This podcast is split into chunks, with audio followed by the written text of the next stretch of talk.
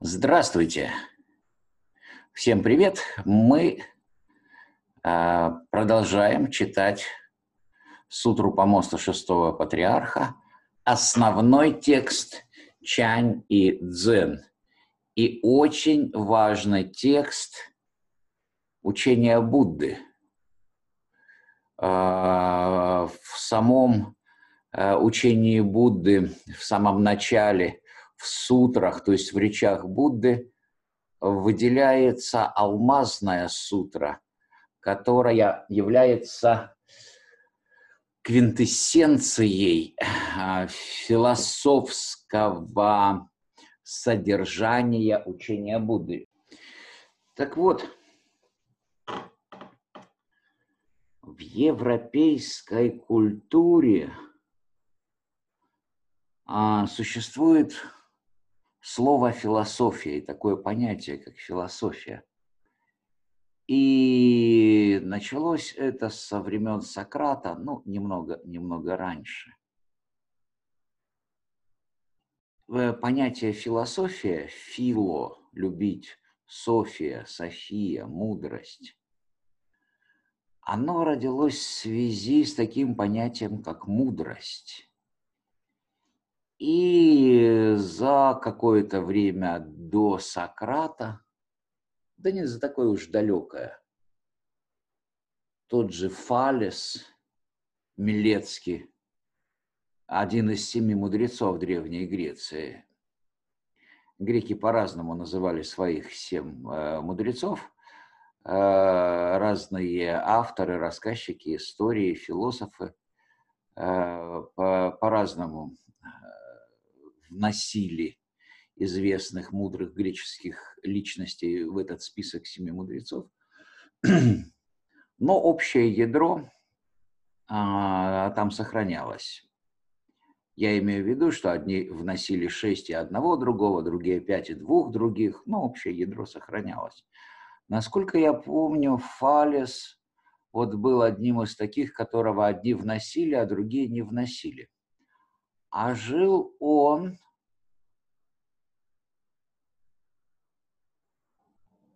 А жил он, вот я сказал, лет за 50. Нет. Жил он за 200 лет. Жил он за 200 лет до Сократа. Он жил во времена Креза и Кира. Кир это был а, первый известный персидский царь, который завоевал большие территории. И это были времена Салона. Одни э, авторы современные э, считают, что встреча с Салоном и Крезом она была, богат как Крез, до сих пор осталось это вот выражение. А другие считают, что это не сходится, и на основании анализа солнечных затмений там э, есть э, некоторые хронологические нестыковки, и, скорее всего, Салон не встречался с Крезом. А некоторые говорят, вообще не мог встречаться. Вот, и это было за 200 лет до Сократа, который, собственно, и произнес слова «я не мудрец, я просто люблю мудрость». Философия. Вот и оттуда пошел термин философия, философы. Хотя, если мы смотрим а, на историю несколько по-другому, то к числу философов а, мы причисляем и тех людей, которые жили а, до Сократа, потому что все мудрецов они не входят, слова философы еще не было, но как-то их нужно называть. Ну и, соответственно, их называют философы, древнегреческие философы. Тот же Парменид, э, например, он был уже э, э, пожилым человеком, раньше это называлось стариком, ему было то ли 63, то ли чуть больше лет, когда Сократу было, ну, порядка 20. А до Парменида, соответственно, были еще а, мощные философы, хотя, повторю, а сам термин философия появился только начиная от Сократа, за что его некоторые называют первым философом. Вот такая некая диалектическая неопределенность, то, которое не то. Можно называть философом того, кто родился до возникновения слова философ? Ну, нельзя. Можно? Можно. С полным правом. Независимо от того, было слово или не было. Вот, и э, Фалес Милецкий – это как раз тот э, мудрец, э, которого древние греки признавали не философом, а мудрецом. И поэтому, когда мы говорим о Будде и говорим, что алмазная сутра – это квинтэссенция философии, то здесь есть одно тонкое различие. Древние люди различали мудреца и философа. Современные люди, глядя на наставников дзен, не особо могут назвать их философами, хотя известно и понятно, что это мудрейшие, умнейшие люди, которые поднимались очень высоко в сферы духа и в сферы мышления. То же самое происходит, когда мы смотрим на Будду. Его интеллектуальная мощь зашкаливает те понятия, концепции, которые порождает его сознание, безусловно, они находятся в философском поле. Но можно ли его назвать философом? Вы согласитесь, прослушав вот то, что я говорю, что можно. Но я не согласен. И не потому, что его нельзя назвать философом, а потому что мудрецы по своему если так можно сказать, статусу понимания, находятся гораздо выше, чем философ. И различие я это вижу только в одном. Философы, 99,9% философов, находятся в поле мышления, где базовой логикой мышления является формальная логика. Именно логика, как система создания из посылок следствий. Логика как система, как наука, она держится на трех законах логики, главным из которых является закон тождества. И в формальной логике закон тождества формулируется А равно А. То, которое то. Если убрать этот закон, этот фундамент, то все здание логики рушится. Тогда непонятно, о чем мы говорим, каким выводом приходим, исчезает вся стройность. Вся стройность наших рассуждений. Вся стройность наших рассуждений зиждется на логике. На логике как системы преобразования информации. И когда я говорил, что э, логика нам нужна для того, чтобы входящую информацию из мира преобразовывать в э, информацию исходящую, выходящую из нас, от нас в мир, то это некоторое упрощение ситуации. Почему? Потому что сам процесс обработки информации, трансформирования информации внутри нас, внутри нашего сознания, внутри поля, пространства нашего мышления, где, повторю, обязательно есть некая базовая логика, как система работы этого пространства, а его работа заключается в обработке информации последовательной. Так вот, прохождение информации внутри нас – это не одномоментный акт. Получили, обработали, выдали. Это целая цепочка этой обработки. Получили, сделали одно следствие, это следствие вошло в следующий этап, обработалось, из него следующее следствие. Эта порция, обработанная в виде следствия, опять входит в обработку – обрабатываются следующее следствие. Так работает машина логики, так работает система логики.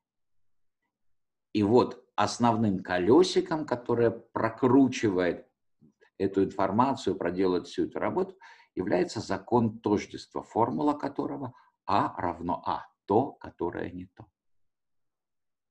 И есть принципиально другое пространство мышления, в основе которого лежит принципиально иная логика, как система, как машина. Там тоже есть законы логики, как шестеренки, которые позволяют протаскивать, прокручивать информацию и обрабатывать ее, превращать следствие в посылки, э, э, посылки в следствие, простите, брать эти следствия опять в виде посылок, опять пропускать и из них получать следующее следствие.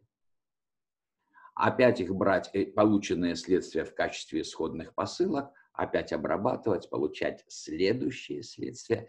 Так работает наше мышление на базе вмонтированной в его основание, в основание пространства нашего мышления, базовой логики сознания.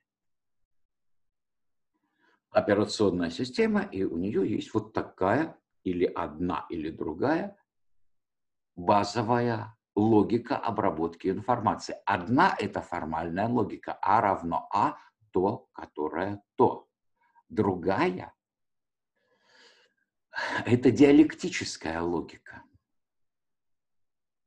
Это логика, где формулировка базового закона, закона тождества, звучит по-другому. А именно, А равно А и одновременно А не равно А или А равно не А. Первое пространство, пространство мышления, а, э, которое строится на базе а, формальной логики, оно не понимает формулировок типа то, которое не то, а равно А и одновременно не А, это для него парадокс, противоречие, парадоксальное противоречие. Пространство мышления, основанного на формальной логике, требует, чтобы А было равно А. Да, да, нет, нет.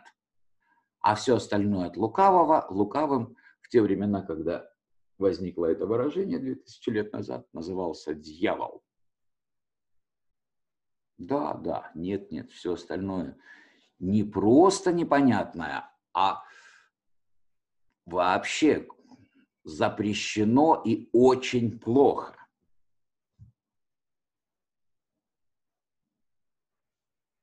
Диалектическая логика стоит на другом абсолютно фундаменте. И когда мы говорим, что закон тождества в ней формулируется А равно А, и а, одновременно А не равно А, это не просто другая формулировка или принципиально другая. Это формулировка противоположная той, которая лежит в основе формальной логики. И не просто противоположная, а прямо ею запрещаемая. Второй и третий закон формальной логики только подчеркивают это запрещение, делают его прямым, однозначным и абсолютным. Вам просто нужно открыть в интернете три закона логики, это будут три закона формальной логики, и вы совершенно четко увидите развитие принципа А равно А в сторону запрещения любых ситуаций, когда А не равно А когда А равно А и одновременно не равно. Это нонсенс, парадокс, запрещение, глупость. Это вот от лукавого. Диалектическая логика стоит на абсолютно другом основании. Закон, лежащий в ее основании, это закон, он не просто разрешает, он требует, чтобы все явления и процессы, которые мы рассматривали, мы рассматривали с позиции А равно А и одновременно А равно не А. Именно это в диалектической логике называется брать процессы явления в развитии. Брать в развитии означает рассматривать в развитии. Именно поэтому диалектическая логика совершенно справедливо называет все рассмотрения, которые устраивает формальная логика, рассмотрением мертвого. Если мы взяли явление процесс, сделали срез. Срез – это препарат. Знаете, делают вот от кожи отстригли или от мухи препарат и рассматривают в микроскоп. Это мертвое. Это срез. Это препарат. Так вот, диалекти, э, диалектическая логика говорит, формальная логика занимается рассмотрением только срезов, только препаратов, только мертвого. А вот чтобы увидеть живое, говорит диалектическая логика, нужно брать процессы явления в развитии. Не просто срез или даже сумму срезов, а принципиально иное – поток, который из себя представляет любое явление, любой процесс. Если ты хочешь увидеть живое во всех его взаимосвязях противоречивых и во всем его развитии во времени, это принципиально иное действие, нежели когда ты рассматриваешь какую-то деталь или набор деталей какого-то механизма. Когда ты рассматриваешь набор деталей какого-то механизма, ты рассматриваешь мертвое. Там нет ни изменений во времени, ты рассматриваешь набор деталей. Там нет развития, там нет жизни. Но у тебя четко получается это отодвинуть сюда, это сюда, это сюда, это сюда, это сюда. И вот в результате или найти неизвестное искомое, или трансформировать имеющееся в какую-то новую комбинацию. Не оно трансформируется, ты трансформируешь. А само оно является мертвым, не обладающим волей, не обладающей эм, э, свойством агента, активности. То есть должен быть кто-то, кто передвигает этот ящик. Процессы и явления живое устроены совсем по-другому. Движение там возникает не со стороны, а изнутри. И это принципиально другой случай. И рассматривать его нужно принципиально по-другому, потому что если ты его будешь рассматривать формальной логикой, то ты будешь видеть только его срезы, а не сам срез, не сумма срезов, ничего тебе не расскажут о жизни.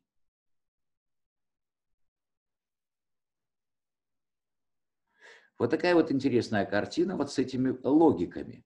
И, соответственно, возвращаемся к началу этого, так сказать, периода, этого пассажа, этого параграфа. И я говорил о том, что философы, как это принято в европейской философии, и 99,9% философов действуют именно так, рассматривают процессы и явления на основе формальной логики. На основе логики, предназначенной для рассматривания мертвого, для рассматривания срезов препаратов. И поэтому, какими бы умными, какими бы изощренными не были пространства рассмотрения европейских философов, первое, они никогда не дадут адекватной картины рассматриваемого явления. И второе, они всегда будут ограничены потому что они будут находиться в пространстве мышления, базой которого является формальная логика. Это огромное пространство. Это бесконечное пространство. Это пространство, которое в себя включает весь мир и всю Вселенную. Но кроме него, за его пределами, как бы мы ни представляли эти приберы, пределы, есть еще пространство мышления на базе, на основе диалектической логики. И оно такое же бесконечное, ну, могу сказать, такое же бесконечное, но еще больше, если так можно говорить о бесконечностях. В общем-то, можно в каком-то смысле. И у нас получается классическая с точки зрения формальной логики и восприятия на основе формальной логики, еще раз скажу, классическая с точки зрения формальной логики и с точки зрения восприятия, основанного, ну, восприятия, пространства мышления, основанного на формальной логике, парадоксальная ситуация, когда Дон Хуан говорит Кастанеде, отвечая на, на его вопросы, да, это тоже тональ. И Кастанеда спрашивает, а вот это тональ и это тональ, а вот то и то тональ, а вон то и то тональ. А, и тут его Дон Хуан прерывает и говорит, вот все, на что ты укажешь, вот все, абсолютно все, на что ты укажешь, это тональ. Но есть еще и нагваль. И вот это именно то, та же самая структура, та же самая схема, тот же самый парадокс, то же самое парадоксальное явление, о котором я говорю сейчас. То есть пространство формальной логики бесконечно. В него помещается вся Вселенная, в нее помещаются все, все, все философы, все их теории, и там еще остается бесконечное количество места.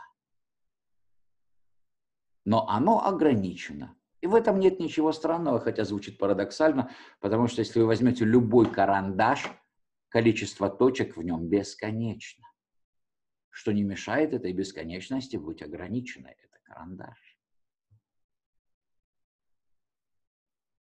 В этом отрезке, равном длине карандаша, количество точек, повторю, бесконечно. И эта бесконечность отрезка ограничена.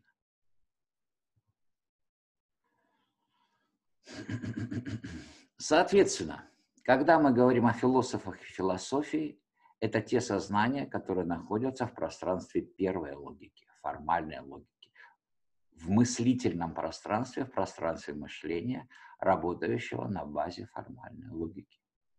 И когда мы говорим о мудрецах, то мы говорим о пространстве мышления, работающего на базе диалектической логики. Там находятся не философы, там находятся мудрецы, там находятся чанские наставники, дзенские наставники. Ну, естественно, не все, потому что часть дзенских и чанских наставников, они плохо в этом разбирались, и они там не находились. Мало того, есть такая книга «Письма мастера фехтования мастеру дзен» или «Мастера дзен мастеру фехтования». Она была написана 300 лет назад в Японии, переведена на русский язык, ее можно найти и прочитать. И вот если вы обладаете мышлением на базе диалектической логики, вы читаете, вы видите, что тот, кто там называется мастер дзен, он вовсе никакой не мастер дзен. Ну да, это буддийский наставник, но к дзен он не имеет никакого отношения, потому что он не имеет отношения к диалектической логике. 300 лет назад главный японский человек по дзен не является носителем дзен и не является носителем диалектической логики. И вы так удивляетесь, что ж это такое? И начинаете копать дальше. И когда вы прокопаете какое-то количество информации, документов, истории, вы видите, что это действительно так. И что тот, я забыл его имя, а это большой человек э, в те времена в Японии, и что тот человек – это хороший и честный э, человек, буддийский наставник, глава некоторого буддийского направления, буддийской школы, но не имеющий отношения к дзен. И вот к нему приходит император, ну, приходят люди, вызывают его к императору, он приходит к императору, и император говорит – вы должны принять титул наставника дзен всей нации. На что этот человек, это вот я говорю, это все зафиксировано в письмах, в переписке, говорит императору, я не могу, я не являюсь мастером дзен, это не мое. То есть он адекватен, он понимает, что такое дзен, чем занимается он, и что он не имеет отношения к этому типу мышления. На что император ему говорит, ну, знаете, ваш долг, ваша дхарма, так как вы очень уважаемый, авторитетный, знающий человек, и лучше вас все равно никто ничего не знает, занять это место, оно не должно быть пустым. И тогда этот буддийский наставник говорит, хорошо, и занимает это место, и находится на нем до конца жизни, и выполняет ритуалы, предписания, ведет себя как надо в общественном, публичном, социальном и э, религиозном, потому что для японцев, для простых дзен это религиозное пространство, хотя дзен не являлся и не является религией. И вот таким вот образом он с этим справляется. И в, внутри всей этой истории есть эпизод, где случается какая-то переписка его с кем-то, которая позже была издана как книга «Письма мастера дзен мастеру фехтования». И так она и осталась в истории, так она шла 300 лет. И если у вас есть вот это пространство мышления на основе диалектической логики, то, читая этот текст, ну, точно так же, как соприкасаясь а, с устной речью любого человека или с письменной, вы видите, что перед вами образец, слепок, след другой логики. Мышление на основе логики А равно А, а вовсе не А равно А и одновременно не А. И точно так же, когда мы читаем споры, прямо в кавычках, потому что так-то это споры, но это как, но это споры лишь в кавычках, когда человек, чье мышление на основе формальной логики, спорит с человеком, у которого мышление на основе диалектической логики. Когда один видит плоско, а другой объем. Когда один видит, знаете, есть эти магические картинки, только завитушки, и прям уже такой умный, что все про них прочитал, рассказал, продумал, а другой видит объем, создаваемый этими завитушками, если скосить глаза, объем, который можно увидеть непосредственно, и внутри него некоторые фигуры. И вот тот, кто не видит этих фигур, но все знает про завитушки, и вот он спорит с тем, кто видит объем и видит это пространство. Спор это, ну, формально это, конечно, спор. Но это спор в кавычках, это как спор слепого со зрячим по поводу, как выглядит роза, например. Этот все знает, предположим, а этот видит. Разница есть.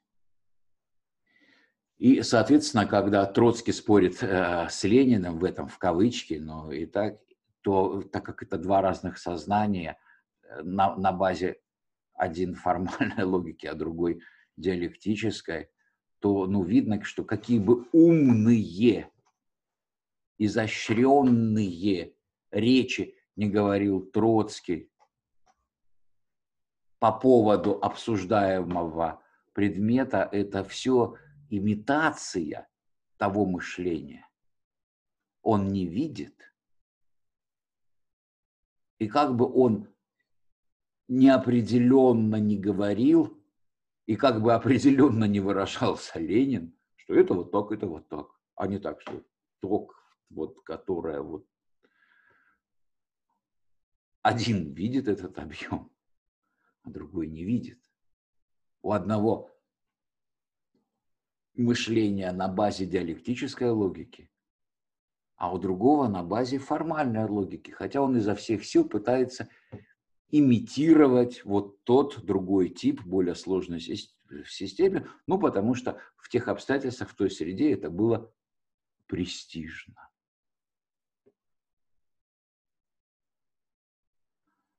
А буддийский наставник, японский, 300 лет назад, он ничего не имитировал. Он так и говорил, это не мое пространство. Но волю судеб и обстоятельств должен был войти в него, занять место, что характеризует его с потрясающе правильной и хорошей стороны, что готов человек выполнять свою дхарму в любых обстоятельствах. И никак не привязываясь не только к какой-то там престижности или к, тому, что заставляют людей имитировать более возвышенное поведение, но не привязываясь даже то, что встречается у, э, у шестого патриарха в сутре помоста шестого патриарха, не привязываясь даже к чистоте, не страдая, как говорит шестой патриарх, омраченностью чистотой. Или другими словами, на конкретном примере, если он считает, что он не понимает дзен, то будь он попроще, это он бы сказал, нет, нет, нет, никуда не пойду и никуда бы не пошел, проявляя до конца свою, вроде бы и правильно, там, честность, принципиальность. Но это лишь в некоторой системе, в системе формальной логики, эту вот честность и принципиальность нужно проявлять до конца. а ее вовсе не нужно проявлять до конца. Нужно занять место и выполнить свой долг, несмотря на честность и принципиальность. И это не значит, что не существует честности и принципиальности. Это означает, что дхармы, то есть долги, внутренние долги человека, они постоянно скрещиваются в том смысле, как скрещивать шпаги, знаете, на поле боя. И они постоянно конфликтуют между собой. Постоянно это не значит постоянно в том смысле, что все время идет война. Постоянно означает, что что бы ты ни делал, обязательно возникнет ситуация конфликта. Что бы ты ни делал дальше, опять возникнет ситуация конфликта. Когда дхарма сына, который должен слушаться родителей, будет конфликтовать с кармой мужа, который должен защищать свою жену. Мама нахмурилась, жена нахмурилась, и вот ты попался в перекрестие этих дхарм. Или когда ты честный, правильный, хороший, благородный человек и до конца идешь этим путем, отстаивая закон, порядок, неважно, писанные законы, не писанные. И вдруг твой друг попадает в ситуацию, когда он что-то там сделал не то. Это может быть большое не то, малое не то, достойное осуждения или наказания, или тюрьмы, что угодно. Но если ты тот, кто идет до конца в любых своих проявлениях, то ты точно так же должен до конца идти в дружбе, защищая своего друга. Я не говорю о том, что поэтому нужно защищать друга, плевать на закон. Не об этом речь. Речь о том, что дхарма защитника правды и истины, и закона, и морали, это дхарма, сталкивается с дхармой друга. И это будет обязательно, потому что мир меняется. И кроме того, что я сказал, сын, муж, друг, гражданин общества, каждый из нас является носителем бесконечного количества дхарм. Потому что та же дхарма друга, ну, вот условно, одно дело, когда ты старший друг, другое дело, когда ты младший друг, когда друг мужчина, когда друг женщина, когда вы друзья в детстве и когда вы друзья во взрослости, когда ты друг в, в жестких обстоятельствах, когда ты друг на отдыхе. В каждом случае там существует некий неписанный свод правильных и неправильных действий. И я это приводил для того, чтобы показать, что каждая дхарма, она может быть разделена на отдельные дхармы, которые как карандаш содержат бесконечное количество точек в зависимости от всего-всего. А кроме этого, то, что друг, да еще много всего. Вот ты покупатель, вот ты пассажир, это тоже дхарма. Пассажир поезда одна дхарма, пассажир самолета другая – ну, в том смысле, как правильно там себя вести, как правильно там, как правильно сидеть за столом, как правильно, в конце концов, подавать милостыню. Это тоже дхарма, подающего милостыню. И вот этих вот дхарм, вот этих морально-нравственных долгов человека, которые, с одной стороны, они достаточно хорошо описываются, с другой стороны, невозможно их описать так, чтобы Э, сложить в учебник, и кто-то их прочитал и выучил. И количество этих дхарм бесконечно, и они всегда будут конфликтовать друг с другом, как потоки, которые до поры до времени идут параллельно, а потом пересекаются. Соответственно, возвращаемся к точке нашей истории, когда вот этот вот японец, учитель Дхармы, буддийский э, религиозный деятель, настоятель, видимо, буддийского э, монастыря, принимает решение не идти по пути принципиальности и честности в отстаивании того факта, что я не имею никакого отношения к дзен, а принимает на себя этот сан и эту должность, то он совершает благое действие, он выполняет э, свою дхарму, и мало того, он совершает абсолютно мудрое, адекватное действие, потому что когда дхармы пересекаются, алгоритмизированного выбора не существует. Алгоритмизированный выбор – это выбор, основанный на э, сравнении. Ты можешь сравнивать это, это, это, и те же там какие-то там 3, 3, 5 или 15 пунктов другого, и сделать выбор. Это алгоритмизированный выбор. Но когда сталкиваются дхармы, проблема в том, что ты можешь миллион доводов приводить как с одной стороны, так и с другой стороны. И сколько бы ты их не привел, они никогда не перевесят один другого. То есть вот эти две стороны, они будут существовать вечно, сколько бы ты их ни сравнивал. Это и есть отсутствие алгоритмизируемого выбора. И здесь ты должен делать выбор совсем не в традициях формальной логики, где всегда есть алгоритм, последовательность шагов, э, методика, возможность сравнить, возможность выбрать.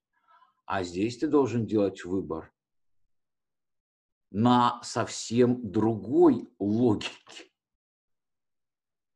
Я в данном случае не буду сейчас разбирать, в чем логика другая, я просто хочу показать основное – это то, что в этой точке, где сталкиваются дхармы, нет алгоритмизируемого выбора.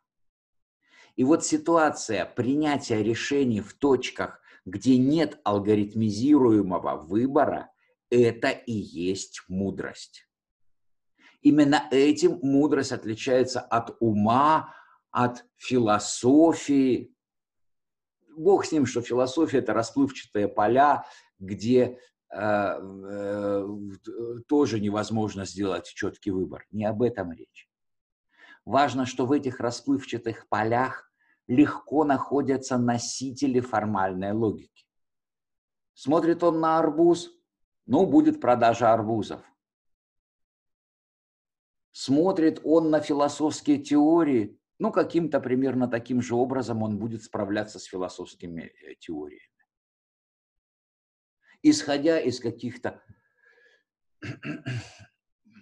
побочных признаков, несутевых, но а, самое важное это то, что пытаясь алгоритмизированным образом э, выбрать направление. Так как внутри этих расплывчатых теней алгоритмизируемым образом ничего вынуть нельзя, нельзя оттуда вынуть решение, то он будет делать этот алгоритмизированный выбор на основе других вторичных обстоятельств. Ну, например, выступление на конференции, вхождение в некое сообщество, получение некоторых преференций в каком-то поле, вторичные обстоятельства будут определять, Хорошо, если они еще осознанные, но они также могут быть неосознанные. Например, рос в среде таких-то взглядов, еще что-то, еще что-то, что было вложено, импринтировано с детства. Важно, что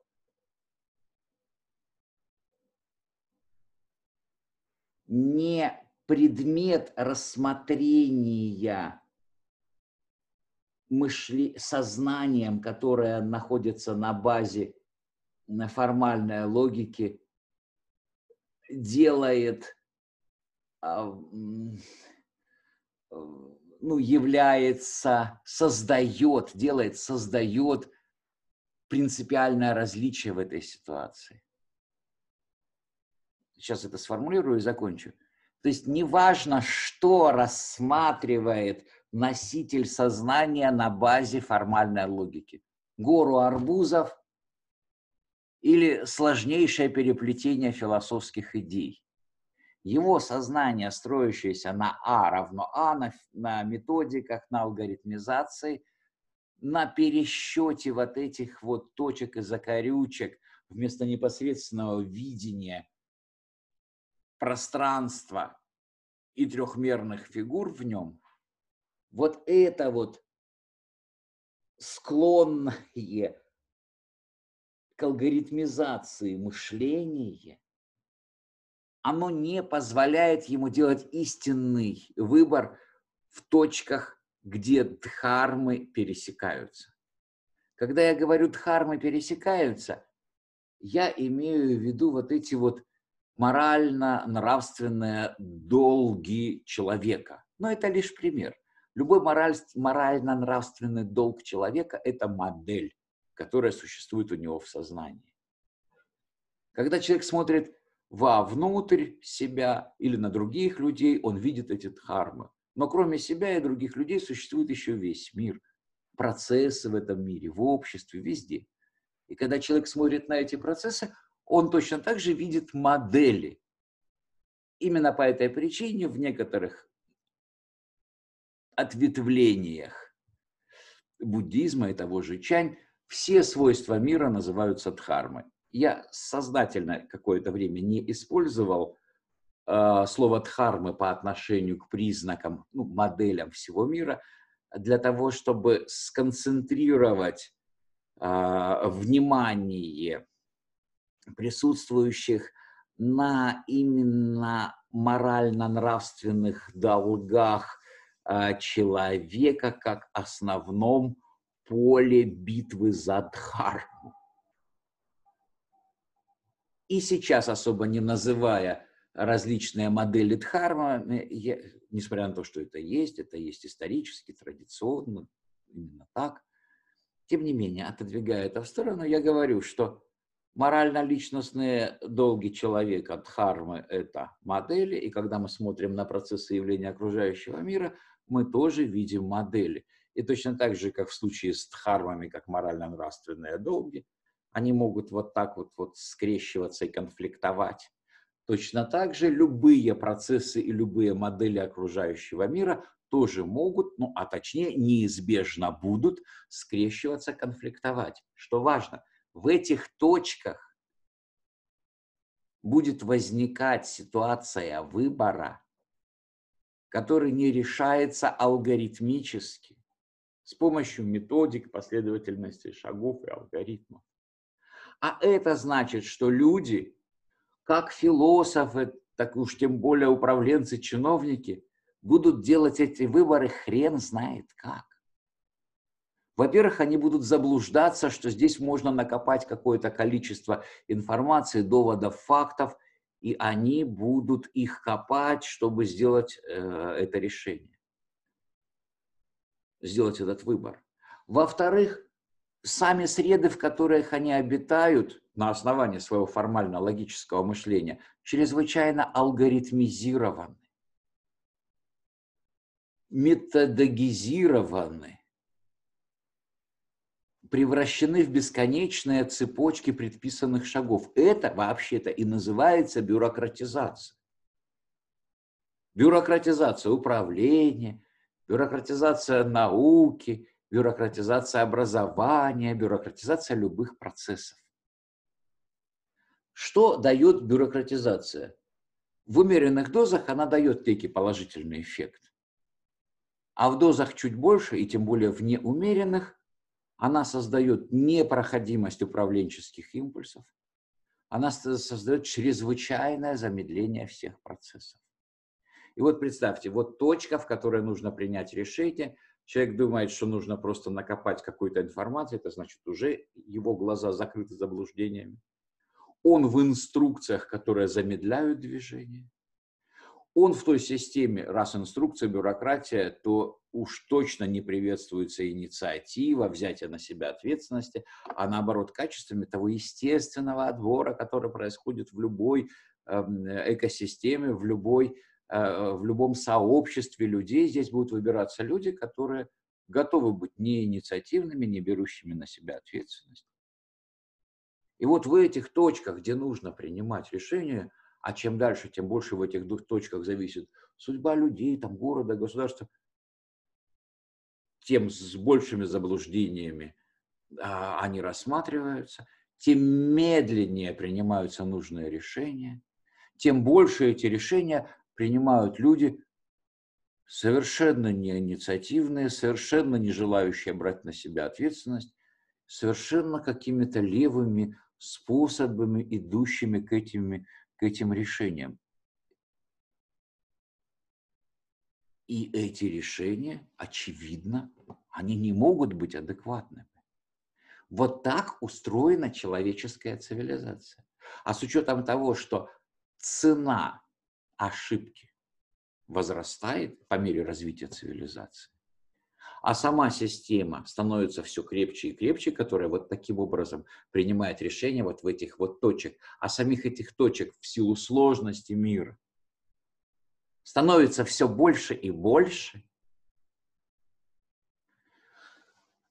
то, как написано у Курта Ванигута в одном из его романов, я уж не помню, в каком году он его писал, но не позже, чем в 80-х, а, наверное, это и в 60-х, что 14, 14 том Баконана, был такой у него там персонаж, состоит, э, он называется «Может ли разумный человек рассчитывать на светлое будущее человечества?» И как пишет Курт Ванигут, этот том состоял всего из одного слова и точки. Нет. Вот такие вот шуточки нам отпускает Курт Ванигут. Не помню год написания этого произведения. Называется «Колыбель для кошки». Кто вдруг еще не читал, срочно бегите и читайте. Вот, ничего особенного, но на, на ранних стадиях развития духа это очень полезная книга. А вот, вот таким вот образом, так, 48 минут у нас уже длится мое выступление. И возвращаемся к началу.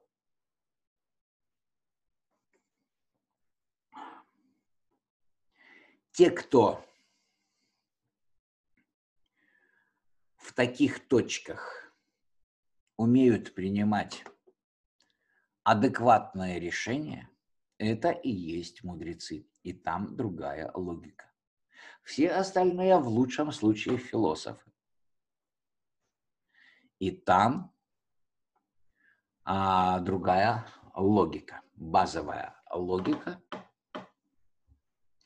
сознания. И э, я припоминаю, что вначале я говорил о Фалисе Милецком, которого причисляют к мудрецам а на саму позицию о мудрецах, как мы вышли, я не помню. Если Вася или Александр, вы помните, с чего начался наш разговор, когда мы стали говорить о мудрецах, то напомните мне, пожалуйста. Ты как-то сразу сегодня начал говорить о мудрецах. Сразу это означает, что вначале, значит, было всего три или пять слов, ведшие к этой теме. Ну, да бог с ним, это был повод нам еще лучше понять различия между формальной логикой и диалектической, и особенно между мышлением на основе формальной логики и мышлением на основе диалектической логики. А вот, хорошо. А, вспомним, значит, вот продолжим. А я еще хотел одну тему поднять. А, значит, э, в свое время на одной из лекций мы говорили о, о, связи вот э, дхарм, выполнения, невыполнения дхарм, как морально-нравственных долгов, с кармой. Но я сейчас эту тему э, поднимать не буду, я фиксирую просто, что я по этой теме написал несколько слов, э, вот, и мы их э, на следующей или через одну нашей встречи по э, дзен, значит, вот обсудим, проговорим и обсудим. А сейчас мы идем, так, так, так, к сутре помоста шестого патриарха. Я сейчас сверну тут окошко с видео. Так, убираем. Убираем. Хорошо. Вот, на прошлой нашей встрече а, мы э, э, говорили, э, что параграф 36 а, здесь великий наставник, имеется под этим шестой патриарх а он создал внезнаковую гадху, а он говорит, благомудрые друзья, я создал, создал, создал для вас внезнаковую гадху. И мы в прошлый раз прочитали два, два первых четверостишия и разобрали их. Соответственно, весь этот разбор очень важный и подробный. Он есть на, а, в записи, в видеозаписи нашего прошлого занятия. Поэтому сейчас я их просто прочту без каких-то особых комментариев и пойдем дальше. Итак, проникновенность проповеди и проникновенность сознания подобны Солнцу и небесному пространству. Передавая непревзойденную дхарму внезапного учения, вступайте в мир и разрушайте ложные доктрины. Это очень глубокое заявление. В чем его глубина? вам самостоятельно э, ну, нужно или можно будет найти в предыдущей лекции, они все по номерам, по датам, и там вы найдете. Тогда станет понятно, почему здесь солнце, небесное пространство, почему проповедь и сознание, что такое непревзойденное, что такое дхарма, что такое внезапное учение, и когда это все будет понято, станет ясно, что это, в общем-то, вступление, это вступительный тезис патриарха, а где он проходится по основным, мощнейшим фундаментальным понятиям учения. Дальше он говорит, в учении нет разделения на внезапное и постепенное, но омраченность и просветленность имеют различия между медленным и быстрым, Абаев вставляет слово «понимание», но здесь нет слова «понимание». Не, не потому, что это именно он его вставляет в квадратных скобках. Абаев, академик Абаев, это переводчик э, сутры помоста шестого патриарха, соответственно, всех стихов в нем. И спасибо ему огромное, это колоссальное выполнение им дхармы человека, Э, человека, стремящегося к истине, к высокой истине. И никакие, так сказать, ошибки или там критики его а, не должны восприниматься более, чем какие-то там пылинки на алмазной горе, которая представляет из себя выполнение им вот этой э, дхармы по внесению в наш мир этого текста. А так, ну да, конечно, кое-что и не его этот харма, чтобы э, понимать здесь э, какие-то очень уж тонкие моменты, он себя так никогда не позиционировал. То, что он сделал, это уже превосходит все, так сказать, пределы. А вот, и если омраченные люди будут изучать в скобочках только дхарму внезапного учения, мы говорили, что только, не только, разницы никакой.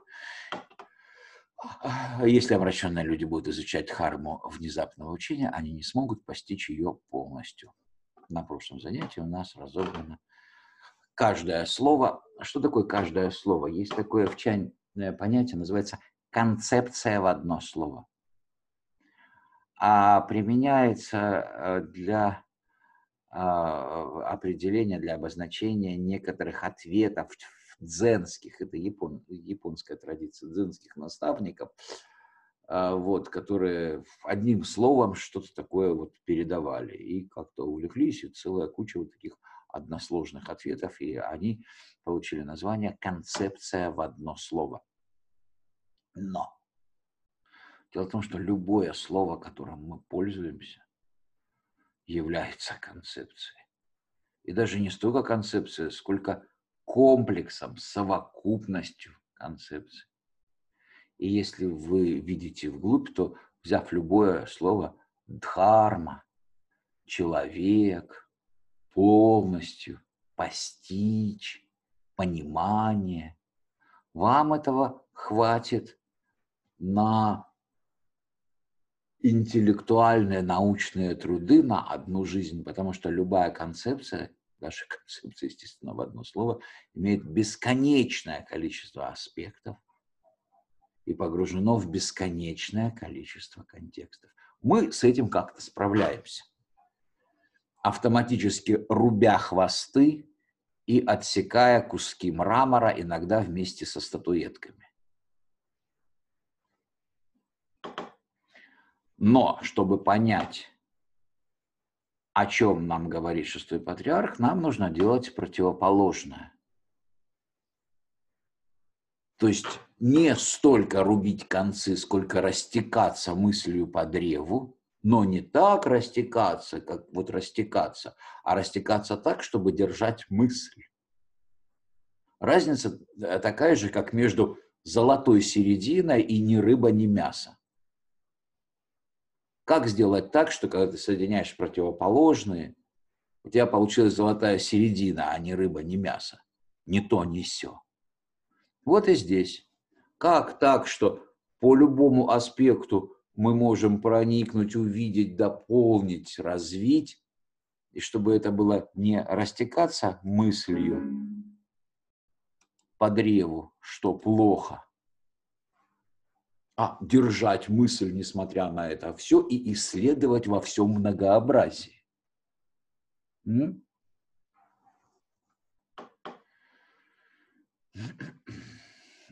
Вот в этом состоит наша задача, когда мы читаем сутру помоста шестого патриарха и вот эти вот внезнаковые гадхи,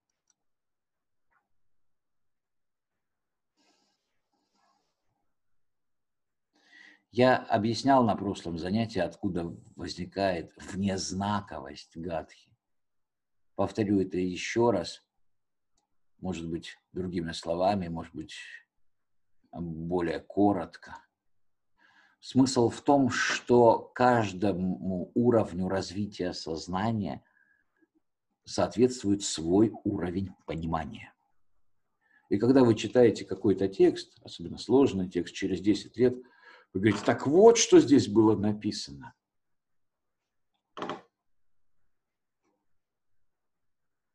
И 10 лет назад, как бы вам ни объясняли, вы понять не сможете. Мало того, смех ситуации – заключается в том, что если вы сейчас, вот вы, тот, который есть, самому себе, которому 10 лет назад, ну или 20, начнете объяснять тонкое понимание, которым вы сейчас владеете, вы это ему, себе, которого вы лучше всех других знаете, не объясните. Он будет слышать слова, которые вы говорите, и понимать их по-своему в той модельности, которая соответствует вот тому уровню развития сознания его-вас. Вот в чем проблема. Вот в чем проблема понимания тонких вещей. И это очень важная мысль, прям вот такая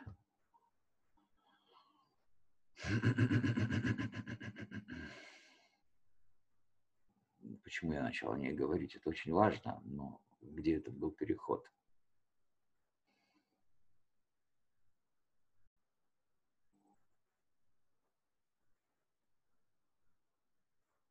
Понимание. Ты говорил о внезнаковости клей. Спасибо. Основа внезнаковости именно в этом явлении. Именно в том, что какие бы слова, жесты, звуки,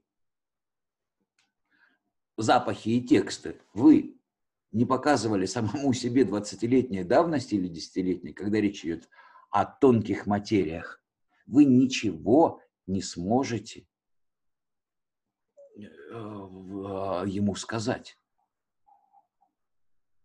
Вы ничего не сможете ему сказать из этого вашего уровня, что бы вы ни говорили. Потому что все он будет воспринимать в том уровне. И в этом смысле э, схему, модель тональ-нагваль, которую вот я разделял на пространство с разными базовыми логиками, можно применить еще раз как э, образ с другим содержанием. Что такое образ с другим содержанием? Вот эта вот схема, когда иерархическая, которая появилась еще во времена македонской фаланги, сейчас применяет любая корпорация, выстраивая отделы, или когда вы разбираете любую иерархию любых признаков, вот чертите все вот эти вот расходящиеся. Вы наполняете одну и ту же модель разным содержанием. И здесь модель тональ-нагваль можно наполнить другим содержанием, а именно ваше пространство сейчас и ваше пространство 10-20 лет назад то пространство, которое тогда было, оно бесконечно. Но помимо этого, и это сейчас для вас очевидно, существует еще вот это пространство, то, в котором вы находитесь. Вот так парадоксально устроена жизнь, вот так парадоксально устроено мышление, вот так устроено мышление-жизнь, которое в этом примере одно и то же. Не будем отвлекаться на формальные частности, что жизнь – это эскалатор, земля, муравьи, а мышление – это слова, это нет. Смотрим на себя. Вот мое мышление, вот моя жизнь, вот пространство, мои мысли, вот пространство, в котором я живу. Единый комплекс. В каком-то смысле. В определенных границах рассмотрения процессов и явлений, о которых постоянно говорит там диалектическая логика. В адекватных то есть нужных нам сейчас с учетом всего-всего совершенно справедливых и решающих для нас некоторые задачи. Ну, например, задачу понимания некоторого тонкого аспекта. Адекватный инструмент для этой задачи и ничего не нарушающий. И вот мы говорим, сама внезнаковость находится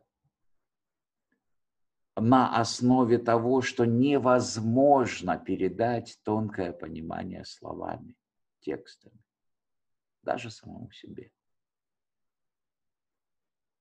Тому.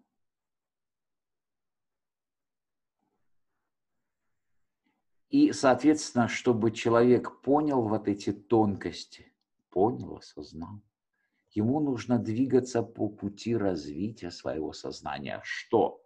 В чань ставится знак равенства, что в чань равноценно приближению к основе сознания. А приближение к основе сознания – это выход в ту зону, где загрязнение заблуж... в виде облаков, образно, как нам показывает чань, а, заблуждений, облака заблуждения, облака загрязнений, вот там они рассеиваются – при приближении к основе сознания. И это очень точный образ.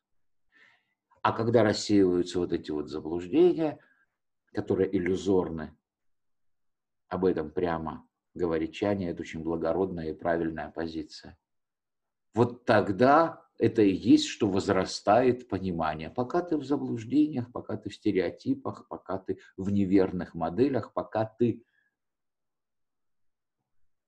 в фабрике постоянного производства неверных моделей,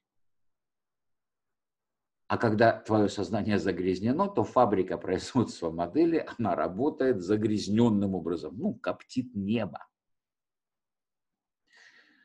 И вот тогда ты будешь находиться в постоянном пространстве непонимания.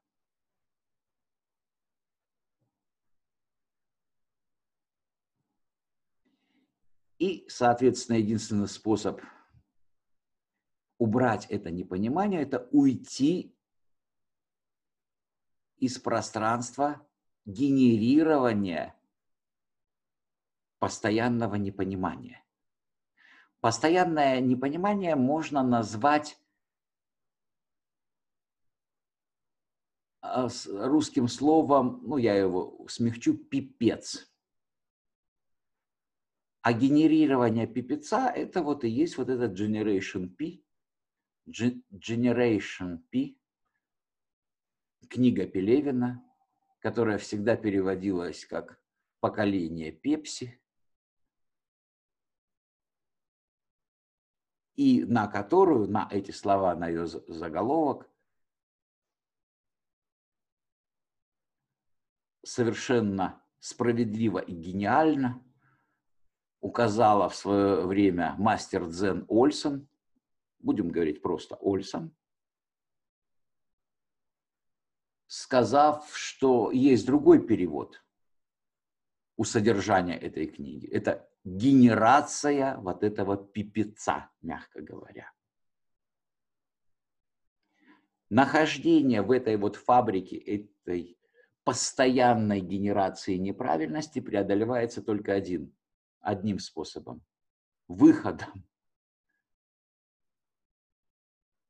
Выходом из этого пространства.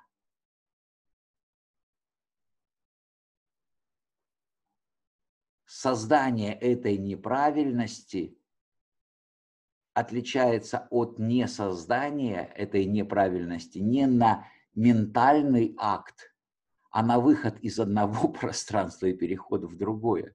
Именно поэтому понимание тонких вещей невозможно размышлениями, потому что ты находишься вот в этой вот зоне, где постоянно, ежемиллисекундно генерируется неправильность. И никакая интеллектуальная работа тебя не спасет. Можно зайти с другой стороны и показать по-другому, что когда вы самому себе 20-летнему пытаетесь передать тонкие моменты, и он не понимает, это та же самая ситуация, которая называется, что интеллектуальным путем это знание, тонкое знание, нужное, полезное, не передать. И какие бы усилия тот вы не делали интеллектуальные, вы этого не поймете. И вот в этом основа того, что называется внезнаковая передача. Основа это означает основа существования этого явления, которое называется внезнаковая передача. С точки зрения формальной логики, сознания, мышления, пространства мышления, работающего на базе формальной логики, никакого, никакой внезнаковой передачи быть не может. Ну, после того, как я объясню, что объяснить нельзя это, там возникнет вопрос, а что это за такое знание, которое невозможно а, объяснить? Таблица умножения. Умение там писать алгоритмы, научное знание, которое вот по, по любой методике можно получить и передать. Что это за такая информация, уж тем более знание? Но это есть. И это очень важное знание. Это знание того, как создаются, как генерируются адекватные модели действительности. Но создание адекватных моделей действительности, которые понятно многим слушающим меня сейчас, слышащим меня сейчас, которое полностью понятно в дзен, чань, оно совершенно непонятно в поле европейского мышления включая научное мышление, основанного на формальной логике, где, ну да, любую там вещь можно просчитать, вычислить и так далее. Обосновать. Я просто уверен, что это заблуждение господствует просто в умах э, всего и обычного населения, и научного сообщества. И мало кто из них знает, что примерно на таких же основаниях, например, что в математике все можно а, вычислить, а, полностью был забит а, Кантор, Георг Кантор, со своей теорией множеств. И прежде всего он был забит э, математиком, светилом того времени, а это было начало 20 века, Гильбертом, который настолько, само собой разумеется, исходил из того, что математика все может вычислить, с чем она э, работает, что это было аксиомой.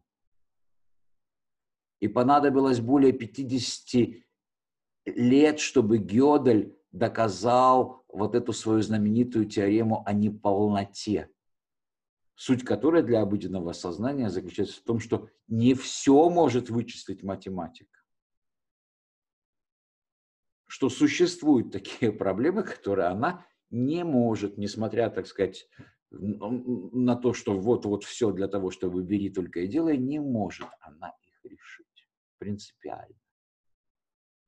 Но даже я сейчас это объясняю в самых общих чертах. Вы меня слушаете в самых общих чертах. Кому интересно, тот вот полезет и раскопает. А что ж такое вот Гильберт говорил Кантору, в чем их главный конфликт и что такое через там почти 60 лет открыл Гёдель, что в принципе решила э, вот этот вот э, спор э, Гильберта и Кантора уже гораздо позже их смерти в пользу Кантора, несмотря на то, что при жизни Гёдель, э, Гильберт был величина, а Кантор, так сказать, съехал на обочину и умер от депрессии.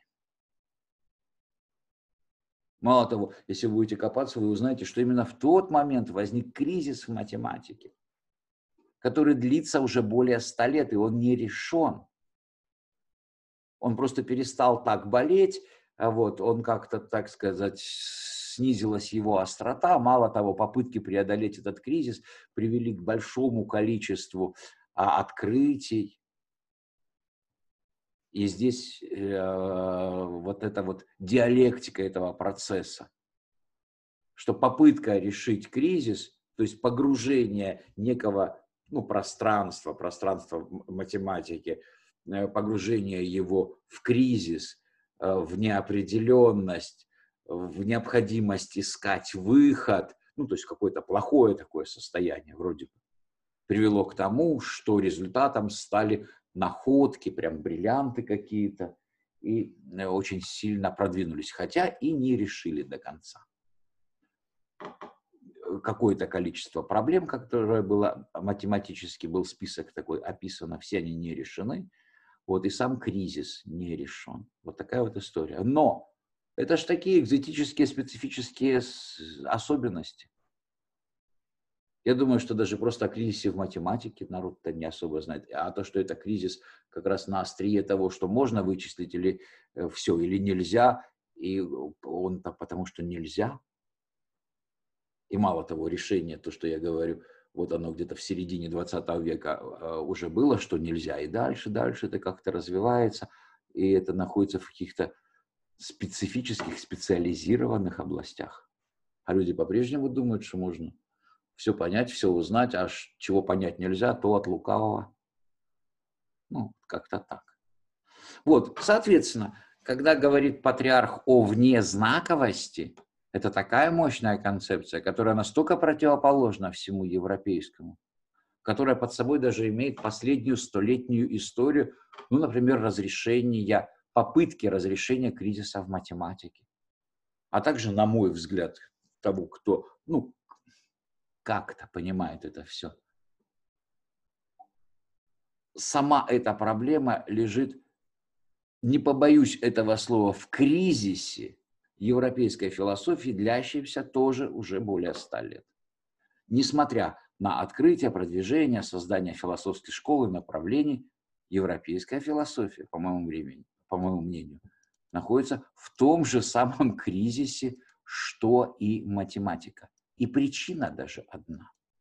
В лице своих лучших представителей математика и философия европейского, кратко сформулирую причины кризиса, подошла к пределам человеческого мышления, способности к мышлению человека. А именно,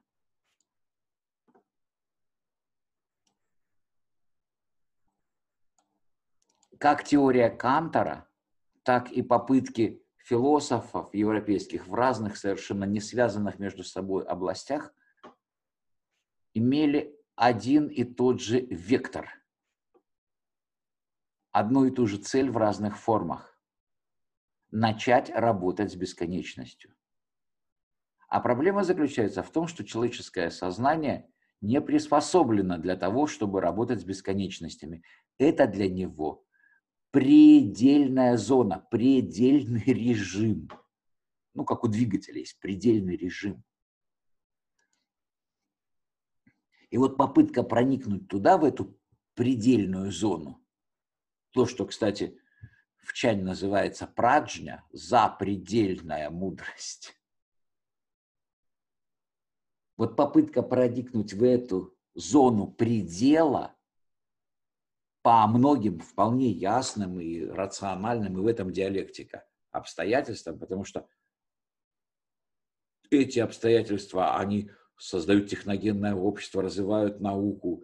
Их сломать, это вот сломать это все.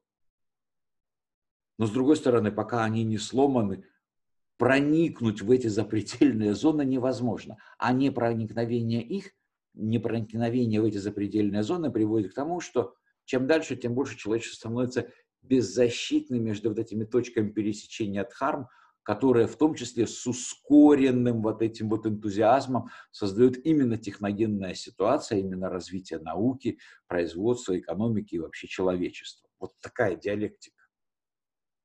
Чтобы туда проникнуть, вот это создает очень хорошую ситуацию, но не дает проникнуть, а то, что не дается проникнуть, эту ситуацию, с учетом того, что она устроена диалектически так, что там процессы вот так пересекаются в точках неалгоритмизации, и непроникновение туда не дает работать с этими точками, и все это движется к катастрофе. Вот такой вот диалектический узел. И все это связано с принципиальным различием двух разных логик, двух пространств мышления на них и когда патриарх говорит о внезнаковой гадхе, за этим стоит за концепция в одно слово внезак, внезнаковость вся цивилизация. Противоположная европейской, которая полностью отрицает любую внезнаковость и из-за этого стремительно несется к гибели. Но недаром же есть это. И мы знаем, что любые трудности и проблемы, когда мы смотрим на себя или на отдельного человека, даются одновременно вместе с инструментами решения этих трудностей и проблем. Может быть, и здесь такая у нас ситуация. И вот те проблемы, и вот эти вот решения и подходы к ним, они все содержатся в этом мешке, который на своих вот плечах, за своим плечом несет современная цивилизация, благодаря тому, что вот такая коммуникация, возможно, вот такая скорость, может быть, мы как-то все-таки выживем?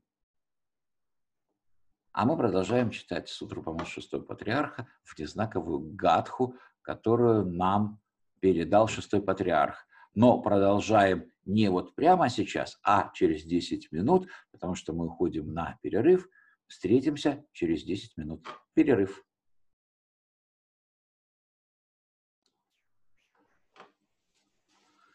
Я уже здесь. Всем привет.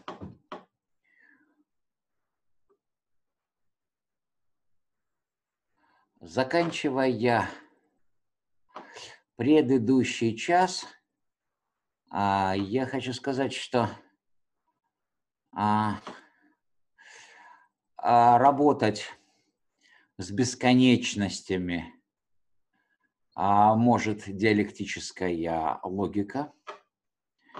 Вот, это такое непрямое, непрямая работа с бесконечностями.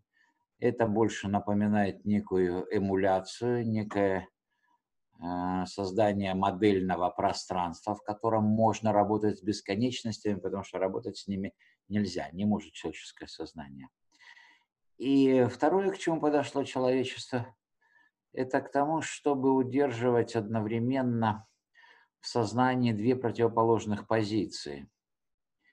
А, да и нет, ложь и истина, ну, в том смысле, что когда мы что-то на что-то смотрим, оно может быть или правильно, или неправильно.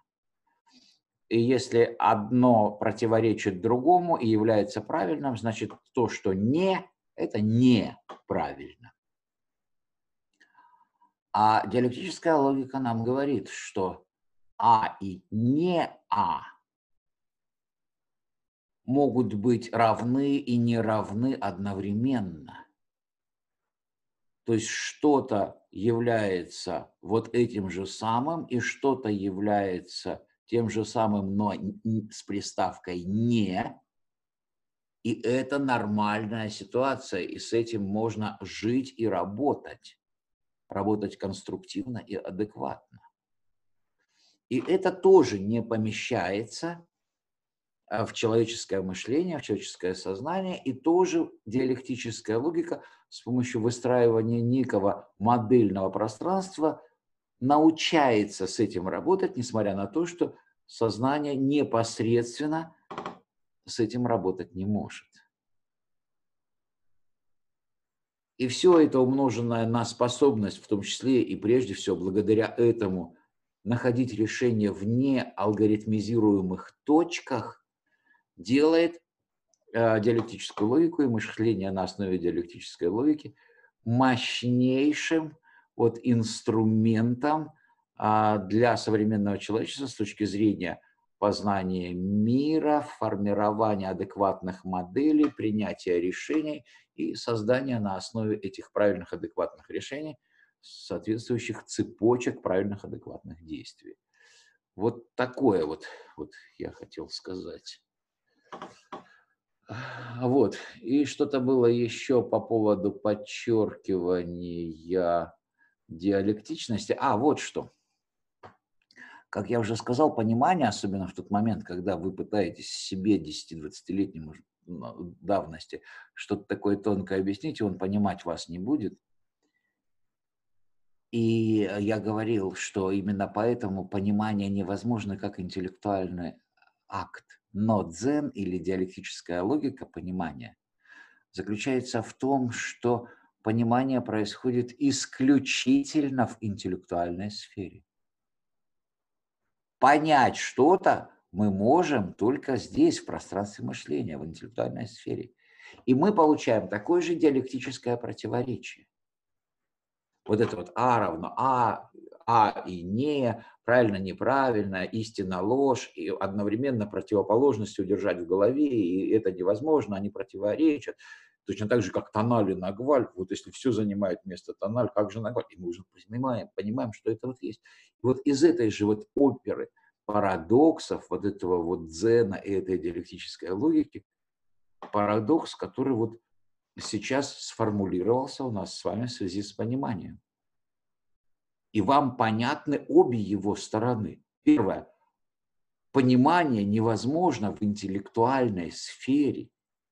В том смысле, что вы какое-то тонкое понимание не можете передать самому себе образца 10 или 20 лет назад. Он вас не поймет, как бы он ни старался и как бы вы ни старались. Понимание не является интеллектуальным актом. И в то же время вам понятна вторая сторона. Любое понимание непонимание происходит только у нас в сознании, только в мышлении. То есть понимание – это исключительно интеллектуальный акт. И у нас с вами получается. Понимание не является интеллектуальным актом, которое из себя представляет интеллектуальный акт. То есть понимание – это одновременно и не интеллектуальный акт, и, внимание, исключительно интеллектуальный акт и больше ничего. Вот. Вот чтобы это понять и осознать, вот для, и, и еще с этим там жить и действовать, вот для этого нужно вот это сложнейшее пространство мышления, базовой логикой которого является диалектическая логика. И войти в него точно так же можно, как и в этом примере, не интеллектуальным актом, понять интеллектуально, вы вот те тонкие понятия самого себя не можете и здесь. И одновременно это исключительно интеллектуальное пространство. И не развивая свое понимание, тонкости этого понимания, вы туда не попадете.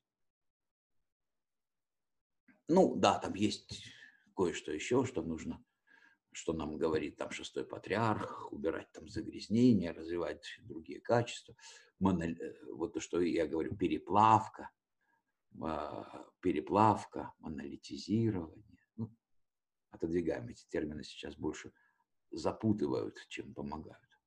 Но важно понять, что вот переход туда начинается вот в этой ситуации парадокса. Умом не понять, а без ума там э, не там, а где угодно делать нечего. И как вот такой вот намек, а, этот вот путь, о котором говорит шестой патриарх, это путь Бадхисатвы. Или он еще говорит, это высший путь. Или он говорит, это путь для тех, кто с выдающимися способностями. Или он говорит, этот путь называется алмазная колесница. Это путь к праджне, это путь к просветлению.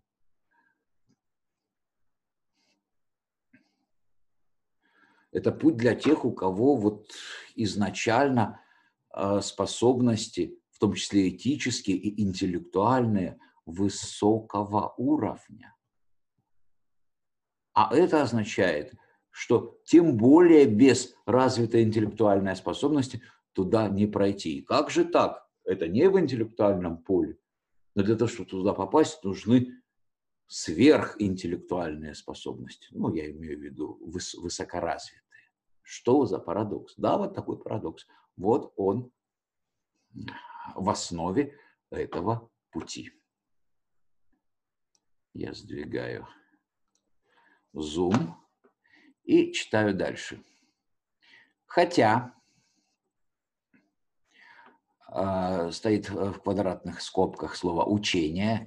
Когда квадратные скобки, это означает, что в оригинальном тексте китайском, э, древнекитайском, ну, древнее, это, пожалуй, все-таки ближе к Конфуцию, здесь это не особо там древний китайский, это, это седьмой век нашей эры, каких-то 1300 лет всего назад. Вот, и поэтому вот здесь ставлено слово «учение» в квадратных скобках, Абаев его сам вставил. Ну, я эти моменты, когда встречаются, фиксирую, потому что это его мнение, что здесь должно быть э, слово, он его вставляет. Иногда э, я с ним согласен, а иногда, извините, не согласен. С кем не согласен? С обоими, помните? Но это так. Чуть снизим пафос.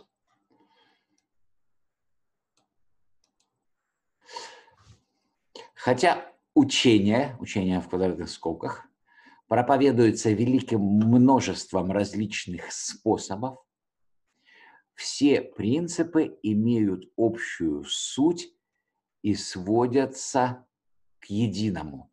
В темном жилище страстей всегда должно сиять солнце мудрости.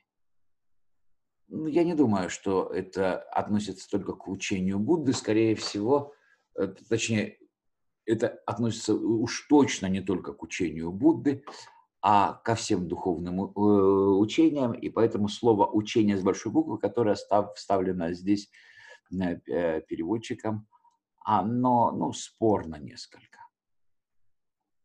Вместо учения здесь учение с большой буквы, как учение Будды, здесь может быть любое учение. Итак, хотя проповедуется великим множеством разных способов, все принципы имеют общую суть и сводятся к одному. В темном жилище страстей всегда должно сиять солнце мудрости. Или другими словами, всегда есть темное жилище страстей и всегда есть солнце мудрости. Ложные взгляды возникают из-за страстей, и когда истина приходит, то страсти исчезают. Ну, понятно. Не используйте, говорит патриарх, не истинное, не ложное. Но с помощью чистоты достигайте полного освобождения. Тончайшая мысль. И смысл ее вот в чем. Первое. Первые две строчки. Ложные взгляды возникают из-за страстей. Абсолютно верно. А, страстями он называет вот эти вот человеческие поползновения. Э, э, ранее он говорит, что их там 84 э, тысячи, и задача правильно идущего 84 тысячи страстей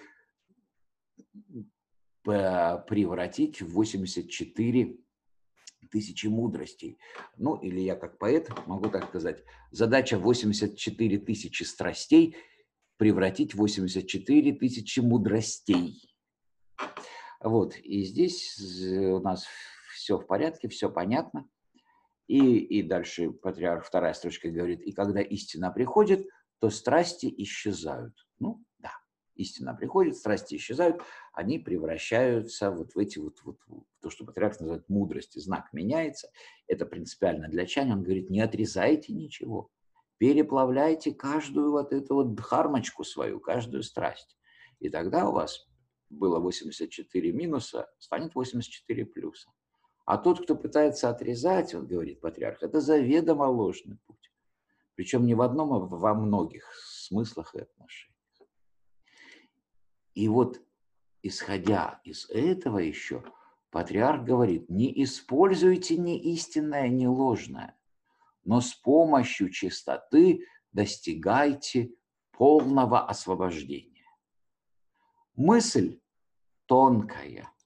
И, в общем-то, когда мы ее разберем, она станет предельно понятной. Но сейчас она непонятная присутствующим, и поэтому, издеваясь над ними, мы проведем блиц-опрос. Мы каждого спросим, заранее зная, что он нам ответит неверно, потом посмеемся и скажем правильный ответ. Вот. И начнем мы с Радама. Радам, твое мнение, твое высказывание по поводу того, что не используйте ни истинное, ни ложное, ни истинная запятая, ни ложная запятая, но с помощью чистоты достигайте полного освобождения. Это мне напоминает, знаешь, вот этот вот э, фильм мне очень нравится, э, Red, Red 2, кажется. Там этот Брюс Уиллис, и там такая актриса пожилая, такая крутая. И во втором фильме там еще японец появляется, который очень хорошо дерется, или кто он там, гонконгец, ну, японец, китаец. И вот в какой-то момент они, значит, несутся на вот этой вот... А этот такой японец, он то на самолете своем частном летает, который у него то Брюс Виллис, значит, уведет, э, то на машине какой-то модной, такой вот спортивном каком-нибудь суперкаре мчится. И в какой-то момент в фильме эта женщина – а, а она стрелок, она а, снайпер, и они мчатся, за ними погоня, причем с разных сторон, с разных улиц, прямо на пересечении, и она так ему, этому японцу молодому, а, а ему, значит, лет там 35, а ей там 55, ну, поближе к 60, и она так ему, ну-ка удиви меня. Вот и сейчас у нас примерно такая ситуация, когда я обращаюсь к Радаму или ко всем и говорю, ну-ка удиви меня. В том смысле, что я думаю, что шанс э, высказать такое вот удивительно точное суждение есть. А в фильме это выглядит так. Она ему говорит, ну-ка удиви меня. И он тогда нажимает на тормоз, руль, значит, влево, машина идет вот таким вот этим вот этим, а она достает два пистолета, он отклоняется, и она в эти окна в этой крутящейся машине. Ну, мы мальчики, нам весело в такие моменты. Вот. Поэтому, Радам, тебе слово. У тебя была возможность, пока я рассказывал, сосредоточиться, подготовиться. Вот, и приступай теперь к рассказу. Я повторю еще раз. Не используйте ни истинное, ни ложное, но с помощью чистоты достигайте полного освобождения. Ну, э, всем привет. Я думал, это я э, склонен смотреть много фильмов. Я смотрю, мне еще расти и расти. Причем я думал, это я цепок на детали и э, гурман в, э, в плане сцен и афоризмов фильмов. Но смотрю, мне есть куда расти еще, Клейн. Мне пора догонять тебя. Наверное, вот. да. Но я хочу а... тебе сказать, что не только меня. Я уверен, что каждый из присутствующих э, вот, внимателен к том числе и к фильмам. Да, продолжай, пожалуйста, Радан. Уважаю, респект, обожаю, люблю и э, всячески приветствую. А ответ на вопрос я, по-моему, некоторое время уже как, и, видимо, с твоей легкой руки – приобрел этот механизм, который я называю божественной бейсбольной битой.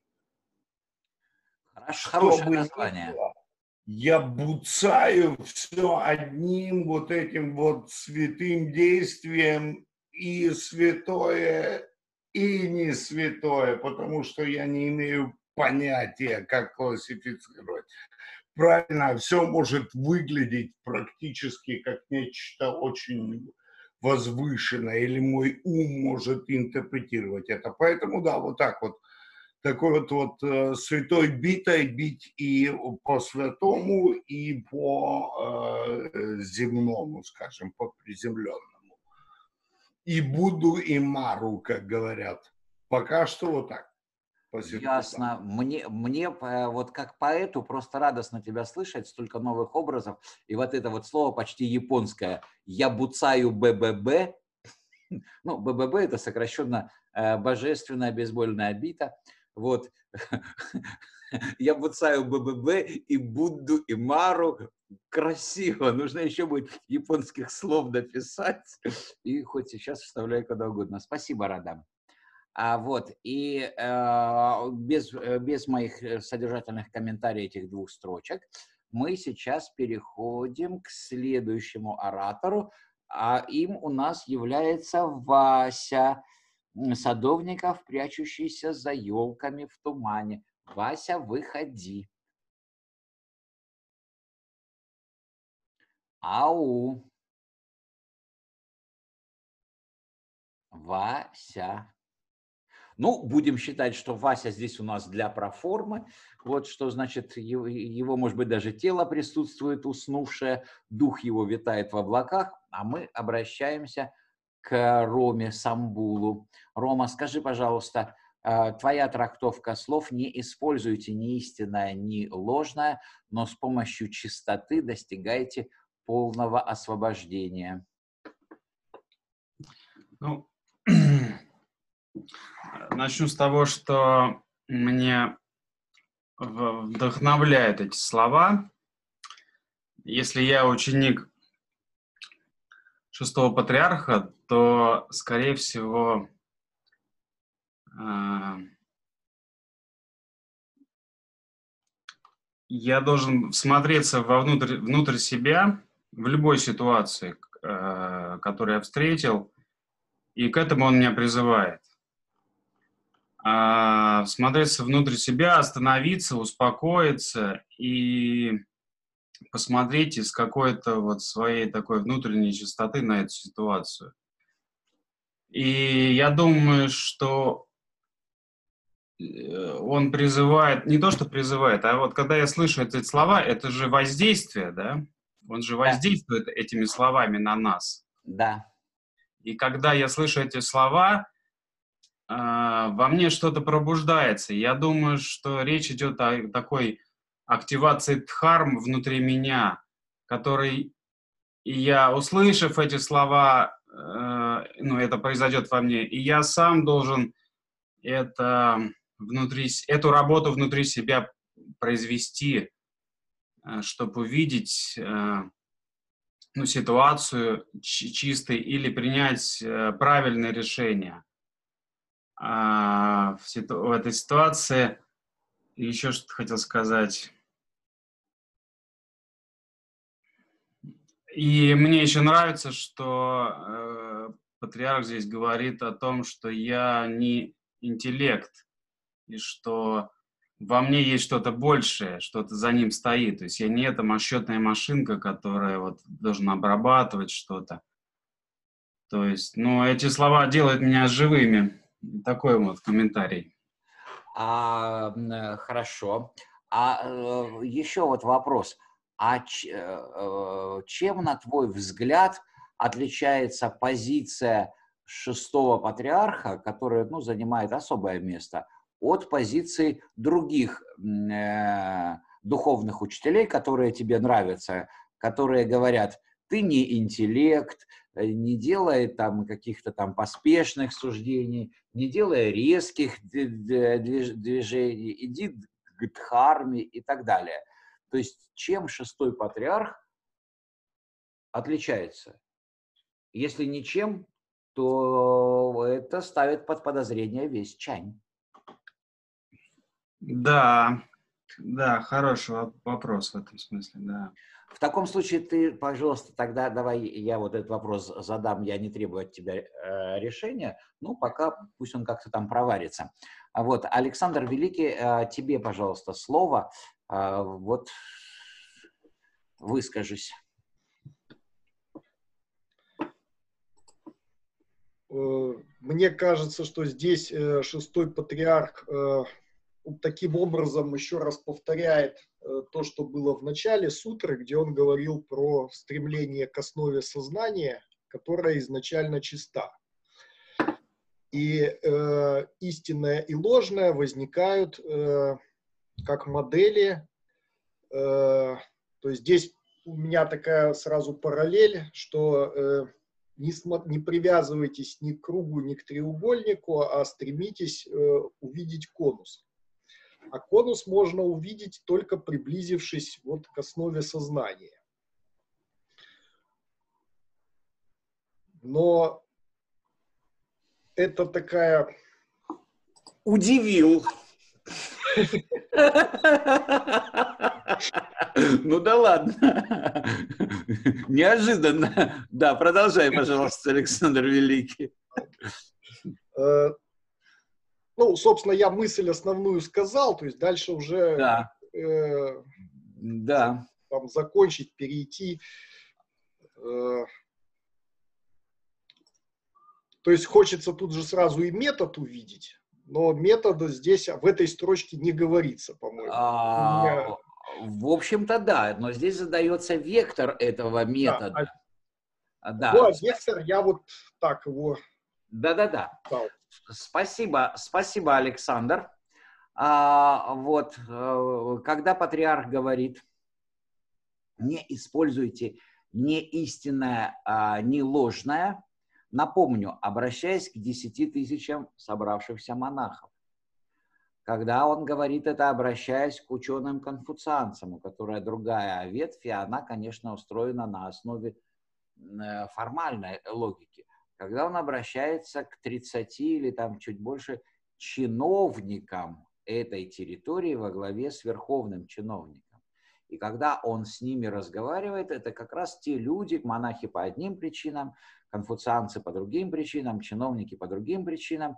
Это люди, живущие в центре жизни, пусть монахи в центре специфической жизни, но это все равно община, это общение с людьми, это сангха – чиновники и ученые-конфуцианцы вообще вот во внешнем мире, и они постоянно этот мир оценивают.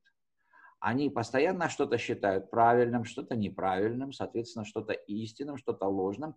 И это, как и у человека современного, находится на автоматическом уровне. На что посмотрел, то и оценил. Несмотря на то, что две тысячи лет под э, таким вот знаком, что ай-яй-яй, Э, говорится, не судите и не судимы будете. То есть подчеркивается, что не суди. И подчеркивается, какой тебе приз будет, и все у тебя будет хорошо, и тебя там никто не, не обидит и на казнь не осудит. Ну, это довод, чтобы вот как-то людей уберечь от этого пути. Ну, вот такой вот в тот момент довод родился. И, соответственно, э, здесь еще вот какая вот вещь. Каждый понимает мир с уровня собственного понимания. И точно так же, как любой человек не может объяснить, который э, дозрел до чего-то тонкого, э, до понимания глубокого, он не может самому себе, как я говорил, 10-20-летней э, давности что-то такое вот объяснить. Тонкое. Потому что тот на своем вот уровне, находясь в своей модельности, все видит, извините за тавтологию, именно на этом уровне и именно в этой модельности. И по-другому не может. Соответственно, если он вот там, находясь на некотором уровне непонимания, будет использовать истинное, ложное, да еще при оценке тонких явлений, безусловно, он будет идти только по пути заблуждения и по пути укоренения предрассудков и ложных взглядов.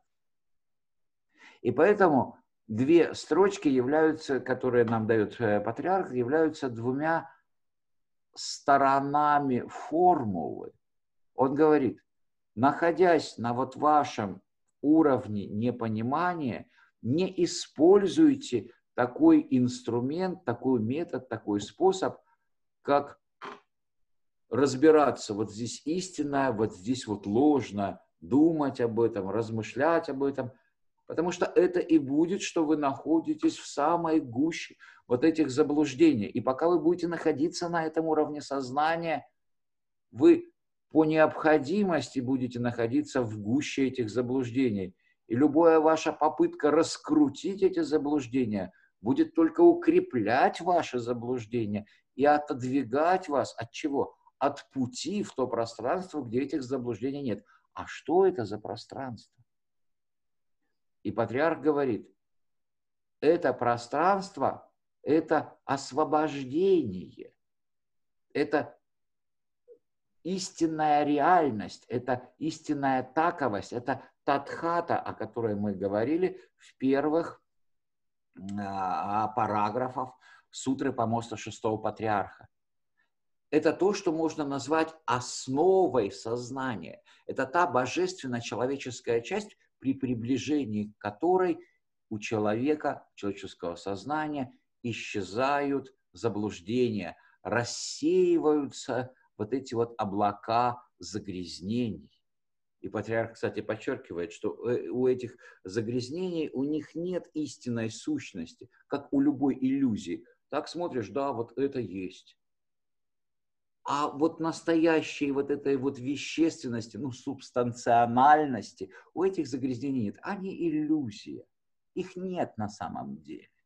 И это, это очень важно, это постоянно подчеркивает патриарх именно отсюда, что не надо ничего отрезать у себя, просто вот иди, иди к основе сознания. Иди к тому глубинному слою сознания, который каждого человека объединяет с Богом. Ну, патриарх не употребляет слово «Бог», и там, где вот истинный Будда, там, где ты и Будда, это единое. Понятно, что это связано с, и с пониманием, и с этим, но это не важно. Важно, что и путь, который указывает патриарх, иди к просветлению, иди к освобождению. И чем ближе ты туда придешь, тем с меньшими искажениями ты будешь видеть действительность, тем меньшие искажения будут производиться в твоем модельном пространстве. Тем меньше будет искажений в моделях, меньше будет искажений в решениях, меньше искажений будет в действиях и меньше будет карма. Потому что твоя карма, ну вот эта вот плохая карма, это всего лишь следствие вот этих вот искаженных действий, в основе которых лежат искаженные модели, которые создаются на уровне твоего недостаточно продвинутого модельного пространства. Ну, между моделями и действиями находятся еще твои искаженные решения.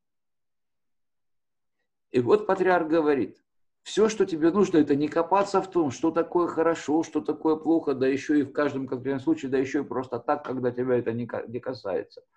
И то, что я назвал, как бык на красную тряпку. Туда посмотрел, и уже у тебя голова перемалывает, этот плохой, этот хороший. Туда посмотрел, это хорошо, это плохо. Туда... Это как жвачное животное, это абсолютно бессознательная, несознательная, неосознанная реакция сознания.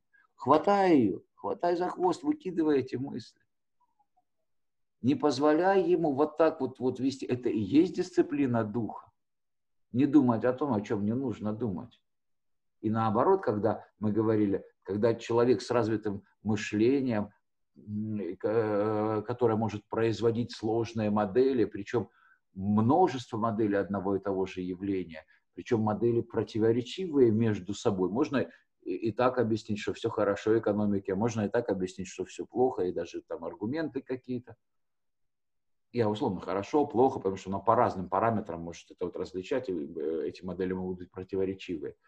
И диалектическая логика говорит, само действие, которое ты собираешься сделать, является тем якорем, который позволяет из бесконечного количества моделей, которые может твое сознание создать, выбрать адекватную, выбрать нужную. Для чего? Для того, чтобы ты, приняв решение, совершил какое-то действие. Не собираешься ничего делать, нет у тебя якоря. Ну, ты можешь так сказать, можешь так сказать, можешь так, можешь так. Тогда не говори никак, не занимайся вот этой бесплатной работой по обогреву Вселенной, когда ты в своем сознании перемалываешь вот эти вот все модели. Так создаешь, так, так судишь, так определяешь. И то это хорошее занятие, обогревать Вселенную. Но ты же загрязняешь свое сознание, ты загрязняешь среду вокруг себя, среду интеллектуальную, эмоциональную и всякую другую. Ты начинаешь создавать плохие модели, говорить плохие слова, обозлившись делать плохие дела, подталкивать людей к тому, чтобы они получали плохие импульсы, и тоже им становилось плохо, и дальше они делали... И ты распространяешь черноту, несмотря на то, что ты думаешь, что, в общем-то, ты хороший человек. Но любой человек, который занимается самыми плохими делами в нашем государстве и в любых других, он думает, что он хороший человек. Он не хочет думать, что он плохой человек, еще и глупый человек. Никто не хочет. И в этом смысле каждый защищает добро. Вотк... Не, не, не в добро я имею в виду какие-то там деньги, мешки с деньгами, а истинное добро, дхарму, воткнув вот этот вот флаг добра и, и, и на нем написав «Я хороший человек, а вы все дураки и сволочь». Ну, примерно так. Но это одна сторона процесса. А диалектика заключается в том, что этим своим действием по защите добра он загрязняет окружающую среду. Он увеличивает количество плохого, количество недобра в мире.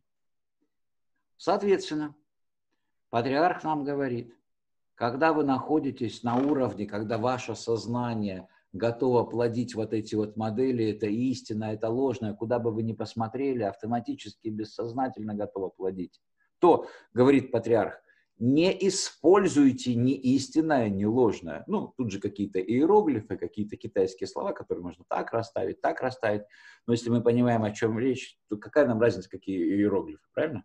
Мы и так понимаем. А если понимания нет, какие бы иероглифы не были, мы не поймем, правильно? Вот, веселая, видите, какая у нас тут дисциплина, называется чань дзен, праджня, праджня парамита. Вот, и, соответственно, он говорит, не используйте ни истинное, ни ложное. Ну, вот эти вот свои концепции, вот эти вот свои пространства. Но, говорит патриарх, с помощью чистоты достигайте полного освобождения. Ну, чтобы было понятно, можно так сказать, что все, что вам даст правильное а, э, модельное пространство, это ваша близость а, к слою истинной реальности, к слою чистоты, к слою Будды, к, к, к слою сознания Будды, к слою Татхаты, к, сло, к слою истинной реальности, ну я это уже говорил, к, к слою основы сознания. Вот когда вот, а все, все это можно назвать чистота. Вот чем вы ближе к чистоте, и он говорит, но с помощью чистоты, не рассуждений, а чистоты, достигайте полного освобождения. Полное освобождение а, это такой а, а, термин достаточно сложный, но можно его трактовать просто полного, э, примитивно, плоско можно его трактовать в данном случае, с помощью чистоты достигаете полного освобождения от заблуждений, от загрязнения, от ложных взглядов. Это тоже некое единое пространство. Как только вы находитесь в чистоте, у вас нет ложных взглядов, вы находитесь в таком вот нирваническом э, состоянии, а вы следуете дхарме, то есть это одновременно три тела Будды, и дхарма кая, и нирвана кая. Вот вы такой вот хороший, вот там вот сидите, загрязнений нет. Это вот все аспекты одного этого состояния. С помощью чистоты достигаете полного освобождения. Полное освобождение можно плоско трактовать как освобождение от ложных воззрений, ложных взглядов, потому что вы находитесь в пространстве модельности, которое вот истинно.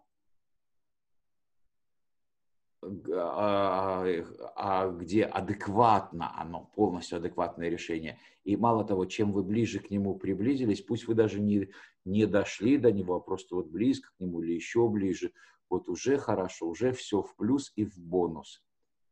А в широком смысле полного освобождения имеются в виду все три тела Будды, как высшая степень, куда может прийти сознание отдельного человека, и оно достижимо не с помощью рассуждений, естественно, интеллекта, еще чего-то, а с помощью чистоты, то есть с помощью приближения к основе сознания. И заканчивая а, этот период, хочу сказать, что этим повторяется та мысль аксиоматическая, аксиома для Чань, вот этот вот мысль, этот образ, что просветление – это светильник, а свет – это праджня, это мудрость. И я говорил, и сейчас повторю, обратите внимание, патриарх не говорит, что просветление – это светильник, а излучает это чистоту. Ну, просветление, высшая степень концентрированной чистоты, и вот излучает чистоту. Так не говорит патриарх. Он говорит, вот эта концентрация чистоты излучает мудрость, праджну. Вот, вот парадокс. Не концентрация мудрости излучает мудрость, а концентрация чистоты излучает чистоту, а концентрация чистоты излучает мудрость. Это тоже Каан, это тоже Дзен, и это аксиома Чань. И это так. И с помощью чистоты, говорит патриарх, достигайте полного освобождения. Радам. Я бы хотел добавить еще одну интерпретацию в общую копилку. Это если благими намерениями вымощена дорога в ад, то плохими тем более вымощена дорога в ад. Вот, вот в этом парадокс. Да? Хорошее, хорошее добавление. Да, единственное, что я могу сказать, Э, в развитии этой мысли, что, ну, опять известная для Чань и, и, и, и дзен мысль или там схема, есть намерение и намерение. Нет такого вопроса, компромиссы это хорошо или плохо? Есть компромиссы и компромиссы. И если мы смотрим конкретно, то когда ты своим друзьям прощаешь, ну что-то такое, а не нападаешь на них из-за того, что бескомпромиссно, то это хорошо. Но когда ты в принципиальных вопросах стоишь насмерть и не сдвигаешься, это хорошо. И спроси у тебя, так компромиссы это хорошо или плохо? Ты, если ты владеешь диалектической логикой, скажешь, ребята, А равно А и А равно одновременно не А. Это означает, что компромиссы это хорошо, и это одновременно плохо. И в одних границах рассмотрения компромиссы это во, а в других вопросах, э, в границах рассмотрения компромиссы это во. Понимаете вот разницу между во и во? Все, о, понимаем. Ну и так вот как-то на конкретных вот вещах объясняешь. Но перед объяснением на конкретных вещах нужно понимать, что базовая логика – это когда то, которое не то. И в мире то, которое не то, не может быть вопроса, компромиссы – это хорошо или плохо, намерения благие – это хорошо или плохо. А там всегда есть конкретика, что с учетом всего-всего в конкретных границах рассмотрения – вот то, о чем ты спрашиваешь, это хорошо. А вот в других, вот завтра, вот дать в морду, это уже не силу проявить, как вчера, а слабость и пойти на поводу своим капризом. И поэтому не может в этом мире, где то, которое не то, быть такие вопросы. Нет, они могут быть, ответы на них просто. Когда я говорю «не может», в отличие от мира формальной логики, где некорректно сформулированная задача, здесь нет некорректно сформулированных задач. Потому что любая некорректно сформулированная задача – это кто-то небрежно провел границы. Проведи их брежно и отфутболи ему в лоб вместе там с границами, мечом и им самим. И молодец. Ну, и забудь. А не так, что сидишь там и трусишь это все. Трусишь в двух смыслах. Э, там боишься плюнуть, а, а, а там вот что-то там вот натрясываешь медленно. Бац-бац и мимо. Вот таким вот образом, значит, вот мы... А, прекрасное добавление, э, очень поэтическое, что, как ты говоришь, э, благими намерениями э, люди, что там они, выстилают дорогу в ад, а уж дурными намерениями тем более. Это мне напоминает, это резонирует с моими строчками как поэта, ну, ну они в прозе, что люди бьются за металл. Так кто люди? А тут, значит, за крошки. Спасибо, Радам. А что ты куришь? Что за сигареты ты куришь? Это какие-то индейские? Ну, это вот этот вот голландские, бельгийские, немецкие табаки, которые продаются, вот сворачиваемые сигареты. А, ясно, хорошо. Чистый табак вроде бы. Спасибо. А, вот. Чистый, чистый табак. Чистый табак, не загрязненный. Хорошо. Джентльмены, значит, вот это вот... Расслабьтесь, идем дальше. Э, нам осталось тут... О, о, боже мой, сколько ж тут много. Вау, ладно, попробуем идти быстро. А время у нас... А, ну, еще есть немного. Так вот, классическую формулу э, Чань, патриарх, нам еще раз э, здесь представил в том, что э, э, значит, просветление – это светильник, а, излуч... а свет, я говорил излучение, а свет – это мудрость, в скобочках праджня – и он сказал, что исходя из этого, а, вот э, не используйте ни истинное, ни ложное, то есть не занимайтесь ничем э, тонким на данном уровне, а просто идите к основе сознания, но с помощью чистоты достигайте полного освобождения, что вот это вот истинный путь. А то, что Александр сказал, что но не дает конкретных указаний, как достигать как э, идти к этому слою. Да, это есть, читаем дальше. Вдруг там что-то он нам написал. Просветление Бодхи, пишет патриарх, говорит. Патриарх записывал это Фахай, один из монахов. Просветление Бодхи изначально чисто. Но сознание само рождает омраченность. Природа чистоты находится внутри омраченности – Поэтому стоит появиться истине, как три препятствия исчезают. Не важно, что такое три препятствия, важно, что что-то, что мешает пройти, исчезает, но все остальное понятно. Понятно в общих чертах, этого понимания нам достаточно, чтобы двигаться дальше. А я просто еще раз прочту. Просветление Бодхи изначально чисто. Но сознание само рождает омраченность. Природа чистоты находится внутри омраченности. Поэтому стоит только появиться истине, как три препятствия исчезают. Если в миру практиковать путь, читаем дальше следующий куплет, ну, это гадхи, э, э такие ритмические, видимо, на китайском они еще э, более стихотворные, то есть стихотворение из четырех строк, это, это гадха если в миру практиковать путь, то ничто не будет препятствовать этому.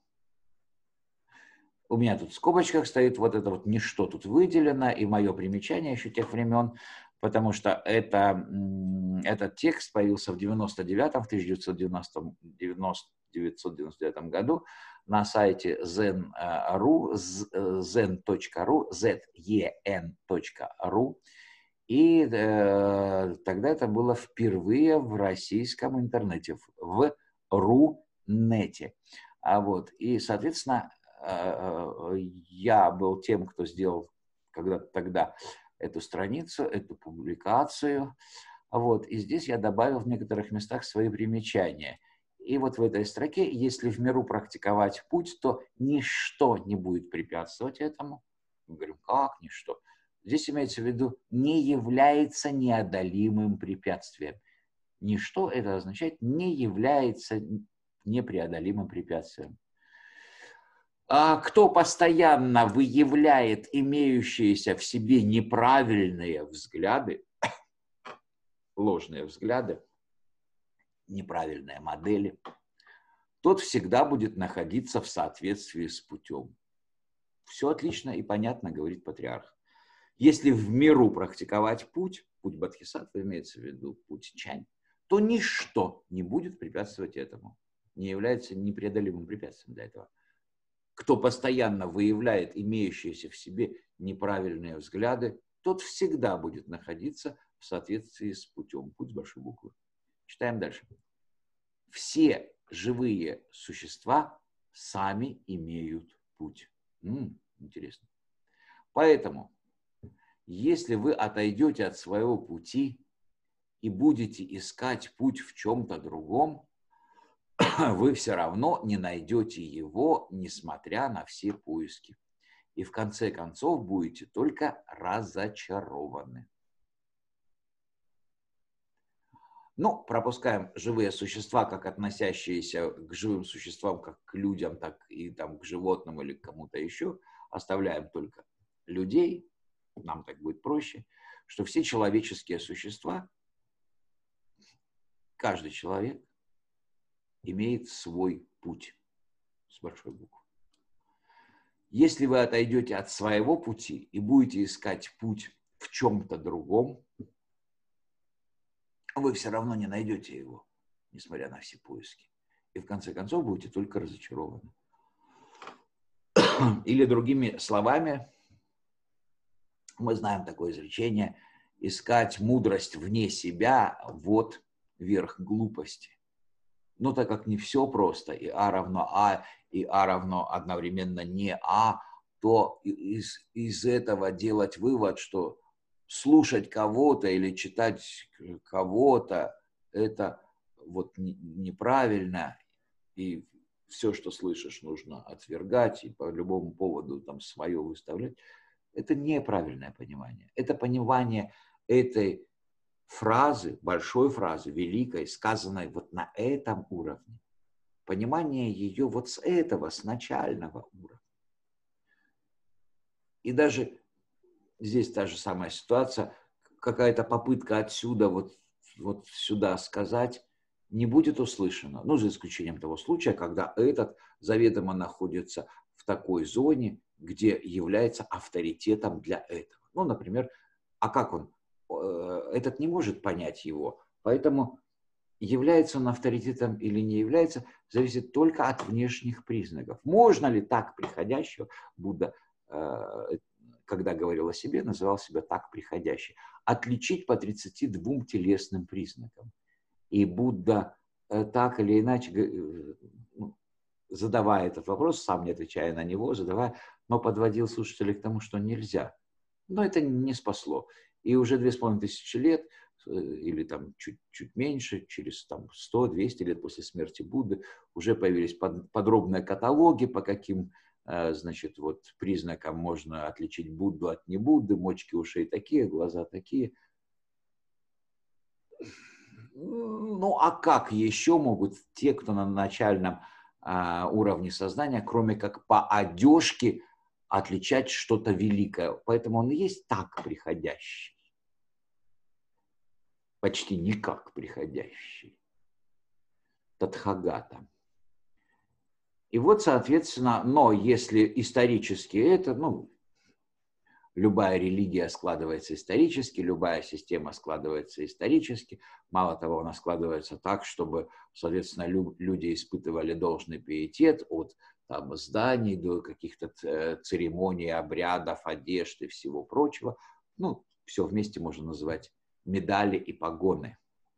И, соответственно, когда человек это видит, да еще человек, которого, ну, как-то с детства приучают, ребенок же ничего не понимает, уважать там старших, еще что-то обращать внимание, то и здесь вот он как-то а, реагирует. И, соответственно, он тогда другого способа нет. Правильно смотреть вот и делать выводы по, по медалям? Ну, конечно, неправильно. Есть другой способ? Нет другого способа. И в этом диалектика. Так это значит правильно? Значит правильно. Но это же неправильно? Да, это неправильно. Ну как может быть и правильно, и неправильно одновременно? Ну, подрастешь, узнаешь.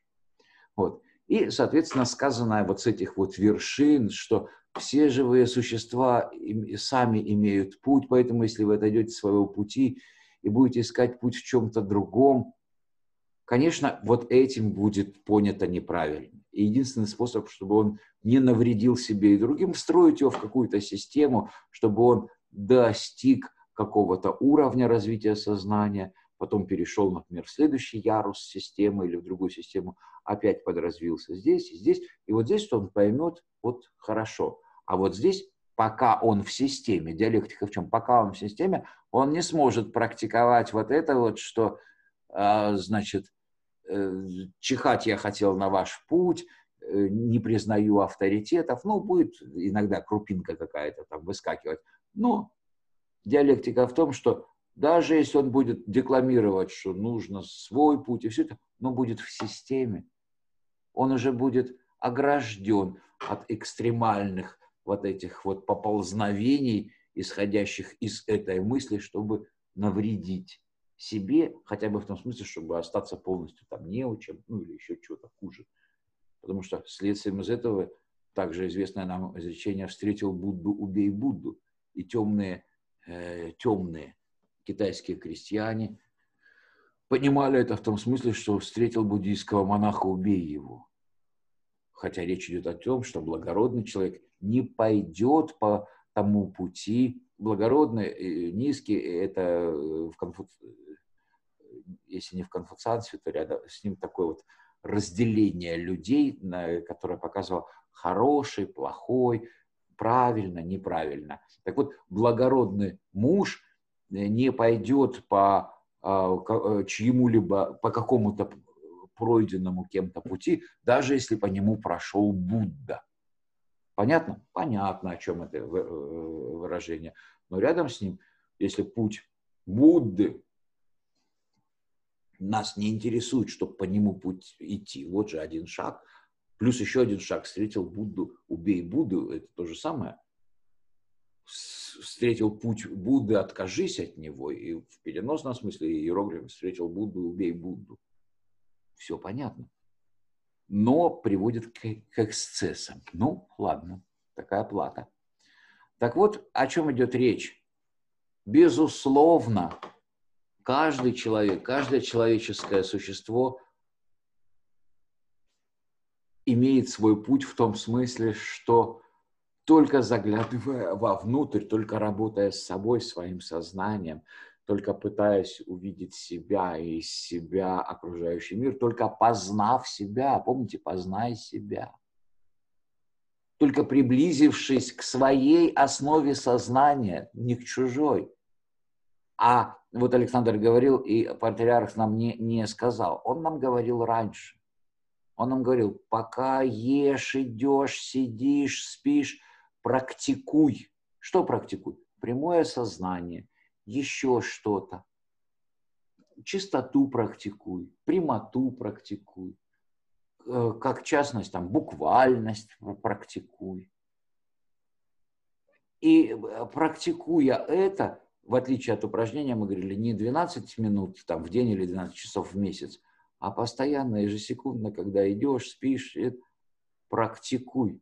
И ты миллиметр за миллиметром будешь приближаться к основе сознания практика чистоты во всех формах дает чистоту.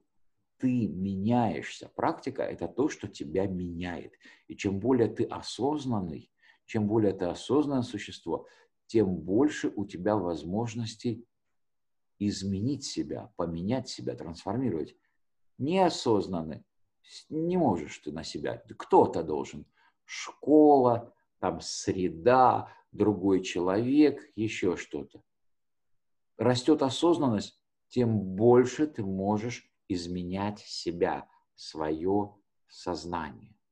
Чем лучше развиты твои качества, от смелости до э, этическая одаренность, до еще каких-то качеств, тем сильнее ты можешь воздействовать на себя, чтобы изменить.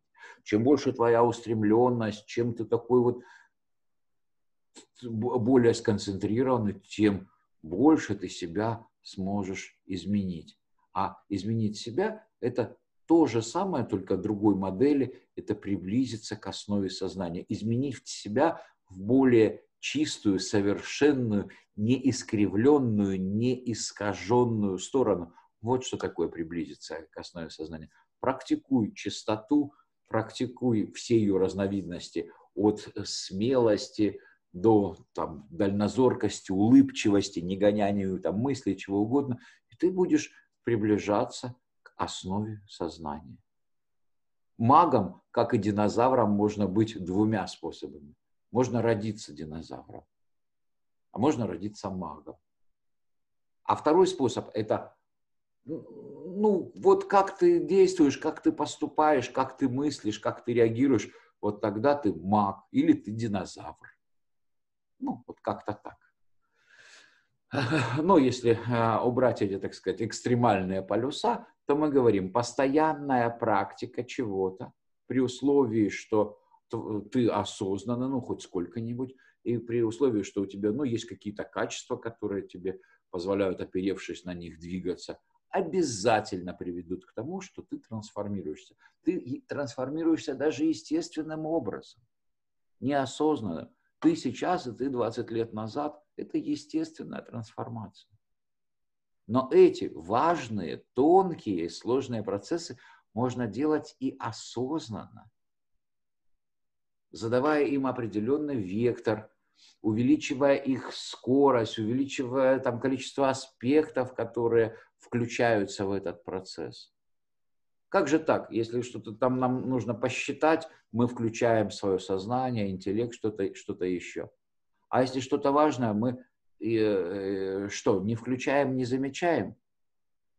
Но, предупреждает патриарх, и вот на этом я закончу, мы идем, э, возвращаемся к предыдущему смотри, пока у тебя такой уровень сознания, любое твое включение так называемое, так называемого интеллекта будет приводить к тому, что ты будешь считать, калькулировать, находить алгоритмы, определять это хорошо, это плохо, находясь на вот этом своем загрязненном уровне сознания. Ты не это. Это тебе кажется, что это и есть твоя осознанность, твоя вот эта вот мыслительная, интеллектуальная работа. Нет. Это то, которое не то. В том смысле, что да, ты должен быть осознанным в своих проявлениях и что-то такое делать. Но тот способ, тип, путь осознанности, который ты выбираешь, умноженный на вот то, где ты находишься, будет порождать только искажение. Поэтому патриарх говорит, не надо истинного и ложного, чтобы в твоей вот голове, иди к чистоте. Но одновременно патриарх говорит, используй всю свою осознанность, включая свой интеллект, способность своего сознания, чтобы осознанно идти этим путем. Так как включать интеллект? Нет, не включать. Так а как не включать тогда осознанность? Тогда включать. А как тогда включать?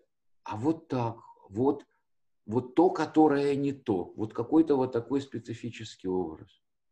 И вот в этом, вот в этом учение, которое не учение, оно уже работает. Будда 2600 лет сказал, учение, которое не учение. Это уже та же формировка. Так включать или не включать? А вот, как говорят у нас, ну, хотел пошутить, у нас ну, сейчас уже нельзя, мы от Украины от, а, отшутились уже. Поэтому вот эта вот моя формулировка дзен как таке, вот, это уже не у нас так говорят. Ну да ладно. Вот. Вот как-то вот такой вот нужно вот путь. И, соответственно, если мы говорим, а при всем при том, что путь вот такой, таке, это вовсе не то таке, которое у тех, кто вот не понимает. И даже когда я говорю «выкручивайся», я говорю очень точно, но я смеюсь, потому что это выкручивайся, которое не выкручивайся. Это таке, которое не таке. Это таке настолько однозначное, что никто не может сравниться в однозначности с шестым патриархом. Его курс, так же, как и курс Будды, это алмазный курс. Тверже ничего не бывает жестче ничего не бывает. При всем при том, что диалектика этого курса заключается в том, что а вот хер его поймешь, как вот оно, вот то, которое не то. И это то же самое, как опора на пустоту. Как на нее опереться можно? Но опора на пустоту – это самая крепкая опора. На что бы ты ни опирался, это можно разрушить. Эту подставку можно от тебя, из тебя, из-под тебя выбить. Но если ты научился опираться на пустоту, вот в чем дзен и запредельность, то как ее из-под тебя выбьешь? И получается, что опора на пустоту, она крепче трехкилометровой железной плиты, которую все равно можно из-под тебя выбить. А здесь, и вот он дзен, опора на пустоту. И здесь тоже алмазный курс, который таке. Но это совсем не таке, это совсем не то, что вот есть учение, а вот есть не учение. И если учение, это жестко. А если не учение, то можно выбить и расхлябано. Нет, ребята, не так. Это то, которое не то. Это полная алмазная жесткость, четкость и полная свобода и количество потенциальных, правильных, не застереотипизированных исходов. Это то, которое не то. Это учение, которое не учение. Это предельная алмазная жесткость, которая полная свобода, ни хрена себе.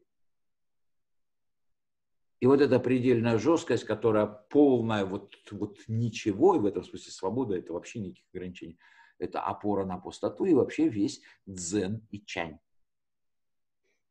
И на этом нам, нам пора прекращать, э, но мы перерыв делать не будем. Я прочту еще одну или две э, строфы э, из четырех строчек, вот, которые называются гадхи. И вот патриарх говорит, все живые существа, каждое человеческое существо имеет свой путь. Поэтому если вы отойдете от своего пути и будете искать путь в чем-то другом, вы все равно не найдете его, несмотря на все поиски, ни в книгах, ни в этом. И в конце будете только разочарованы. Вот, вот, мы понимаем, о чем идет речь. Если вы жаждете найти путь, говорит патриарх, практикуйте правильно, это и есть путь. Если вы не имеете в себе правильного сознания, вы будете идти в темноте, не видя пути. Абсолютно ясно. Особенно после того, как мы вот это вот все проговорили, и теперь мне остается только прочитать еще раз эту гадху. Она абсолютно ясна нам сейчас. Кому-то она может быть не, не ясна, кто не знает ни что такое практиковать, ни что такое практиковать правильно, ни вообще. И вот он будет читать, практикуйте правильно, это и есть путь. О, сейчас пойду, какая тут методика, буду, не буду отвлекаться на критику. Критика – это такое же неправильное отвлечение, как любые истинное, ложное, причем независимо от того, на каком уровне ты находишься, это бесполезно. Оно не столько там заворачивает там сознание, сколько напоминает вот это бросание на красную тряпку. Увидел, чего тебе, зачем? Ну, человеческое существо, я, и я человеческое существо, хватает зубами, начинает трясти ее.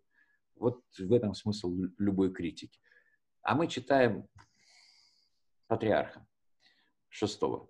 Его звали, зовут Хуайнен. Его нетленное тело до сих пор, прошло 1300 лет, находится в монастыре, который называется Наньхуасы.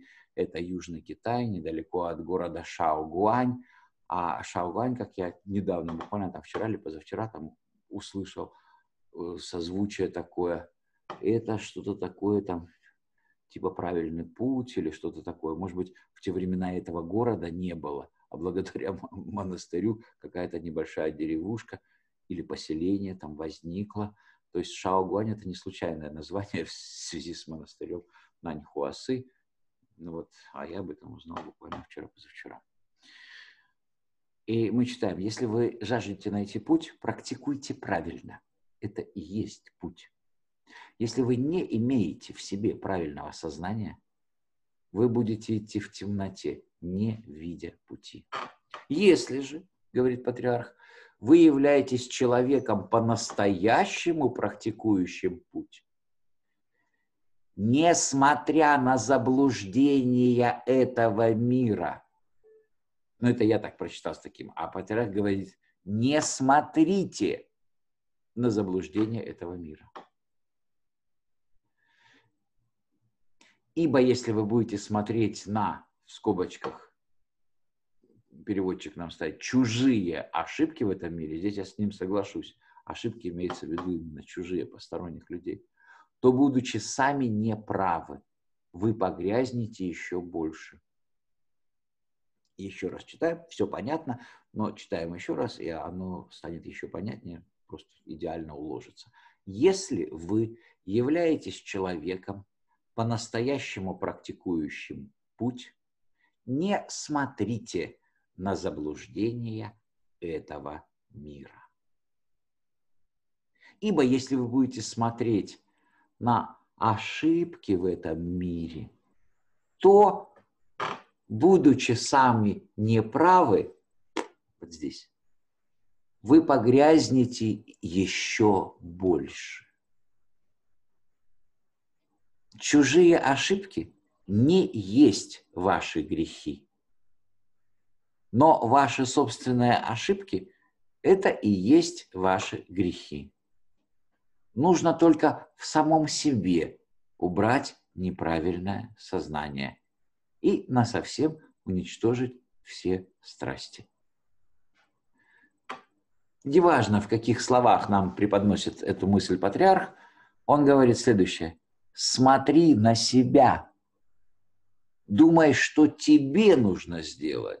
Именно тебе. И вот это думай и делай с учетом вот этого вот всего-всего, и в данном случае я имею в виду не столько обстоятельств своего действия, своей, своей модели, сколько с учетом того, что твой путь лежит вот в сторону чистоты сознания, в сторону чистоты, в сторону вот этого глубинного слоя сознания. Поэтому грехи, не грехи, основной посыл – смотри на себя, занимайся собой. Ну, так значит, я буду заниматься собой, я, это же эгоистичность, то все. Какая эгоистичность? Ты просто слова слышишь и цепляешься за них.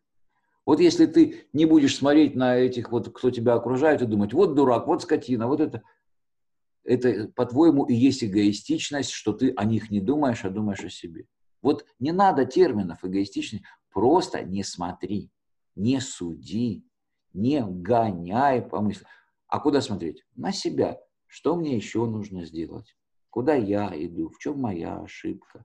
Как мне стать лучше? Ну, понятно, что если ты будешь и в этих мыслях слишком заморачиваться, они тебя тоже будут останавливать. Но это гораздо лучше, чем смотреть на других и постоянно влезать в их жизни, жить их жизнями, а жить их жизнями ты не можешь. Ты можешь только иллюзорно жить их жизнями. Ты можешь только пребывать в иллюзии живения их жизни. У них своя жизнь, они там так и живут. А ты вместо того, чтобы жить своей жизнью, ты начинаешь вот отвлекаться туда. Не отвлекайся. Поэтому патриарх говорит, чужие ошибки не есть ваши грехи. Но ваши собственные ошибки – это и есть ваши грехи.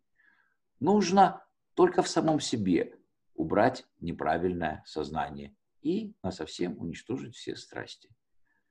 Если вы хотите спасать омраченных людей, то должны иметь искусное средство, в скобочках, упая. Не допускайте, чтобы они имели сом- сомнения, и тогда появится просветление Бодхи. Здесь не те сомнения, которые сомнения. И не та ситуация. Но, тем не менее, она та. И она говорит, если вы хотите спасать омраченных людей, первое, патриарх говорит, если вы хотите спасать омраченных людей, то есть это вот ваше желание. Нет у вас такой обязанности, нет у вас такой вот дороги, вот спасать. Но по каким-то причинам вы достигли такого вот уровня, или мечтаете достичь такого уровня, или идете в ту сторону, то должны иметь искусное средство, в скобочках упая. Не буду здесь вот пояснять, что такое искусственное средство, но это умение делать дела, умение принимать решения, умение организовывать процессы, умение создавать модели, умение учить людей создавать модели, э, умение переводить э, на другой берег хотя бы э, из одной логики в другую, я сейчас имею в виду хотя бы, это я смеюсь, потому что классически переправа на другой берег парамита, для чего и нужна. А праджня, праджня парамита – там имеется в виду несколько другой берег, хотя он и связан а, с вот этим вот пониманием, и мы это разбирали на одном из а, а наших занятий, наших встреч. А, важно, что искусственное средство – это вовсе не то, во что буддисты, религиозные последователи Будды, учения Будды, еще раз, это никогда не было религией, но потом появилась религия. А, а, культ Будды, обожествление Будды – и через буквально 200-300 лет после смерти Будды э, буддисты э, расшифровали по-своему, что такое искусственное средство упая. Это умение правильно расставлять обрядовые э, всякие инструменты, чашки и прочее во время богослужения. То есть история перевернулась, как у Генри смысл а, в одном предложении, сделав два оборота, как прыгнувшая лягушка, и шлепнулась, в общем-то, лапами кверху на спину, практически как Паниковский. Ну, есть такое э, в, в, в, в, этих, в «Золотом теленке», когда они вынесли, дети лейтенанта Шмидта раскачали Паниковского, кинули его с крыльца, и там Ильф и Петров пишут Паниковский шлепнулся как жаба. Вот. А мы идем дальше. Значит, искусственное средство упая превратилось в это, даже критиковать не будем, ха-ха, ну да ладно. Вот, но тем не менее имеется в виду, что если вы хотите спасать омраченных людей, то вы должны быть мастером теории и практики. То есть ваш уровень должен многократно отличаться от тех, кого вы собрались спасать. Вот. Не допускайте, чтобы они имели сомнения, и тогда появится просветление Бодхи. В чем сомнение? Ну, в чем? В истинности пути, в вас, а, в, ну, больше вот в этом вот, вот, вот едином, едином комплексе. И тогда, поя... и тогда появится просветление Бодхи. Ну, тогда, безусловно, появится просветления Бодхи. А вот можно, чтобы хотя бы немного засомневались? Ну, можно. А вот чтобы потом отсомневались? Ну, да, всякое бывает. Так вот, чтобы они имели сомнения или, и не, или не имели сомнения, да похер. Вот идите, вот, и это. А хотя опять то, что вы хотите спасать омраченных людей, это, ну, такая некоторая уже, знаете, уже показывает, что вы несколько заблуждаетесь. А если вы несколько заблуждаетесь, ну, там и последствия могут быть заблудительные. Так что не делайте это, да делай, делай, все хорошо. Ну, и так далее, нормально. Вот. Как-то патриарх по этому поводу выскоч... Э, высказался, и мы уже подходим к самому концу. Давайте дочитаем. С самого начала дхарма есть в этом мире, но находясь в мире – она выходит за его пределы. Ложные взгляды выходят за его пределы. Необходимо разрушать как ложные, так и правильные взгляды. М-м. У меня тут стоит примечание мое, э, давнишнее, 20-летней давности. Сейчас прочитаем его. Интересно, как же я сейчас и тот, который был 20 лет назад, похожи или нет. Соглашусь с этим замечанием или нет. Итак, читаем. В смысле, э, так, а, необходимо разрушать как ложные, так и правильные взгляды. У меня стоит. В смысле освободиться от привязок как к дурацким целям, так и таким целям, как зарабатывание заслуг добродетелей. Ключевое слово – не привязываться к результатам, ни к чему не привязывать свой дух, делать, что должно, не заботясь о результатах, это и есть результат. Ну что, я согласен, можно сказать, что тупо не изменился, не подрос за это время. Ладно. Идем дальше. И тогда, пишет Патриарх, природа просветления Бодхи появится само собой. И у меня тут замечание, у меня тут примечание. Вот, вот я тут большое такое, не заботьтесь о результатах. И последняя строчка Патриарха. И тогда природа просветления Бодхи появится сама собой. И у меня тут стоит примечание. Сейчас я это вам прочту, но я заранее хочу сказать, что я, конечно, согласен, что я действительно тупо не изменился. Итак, читаю сначала э, строчку патриарха, потом свое примечание. И тогда природа просветления Бодхи проявится сама собой. И мое примечание, скобки открываются. И тогда природа просветления Бодхи проявится сама собой. КЛ. Скобка закрыта. Ну, да, ладно, хорошо. Развеселились, подошли к 37 параграфу.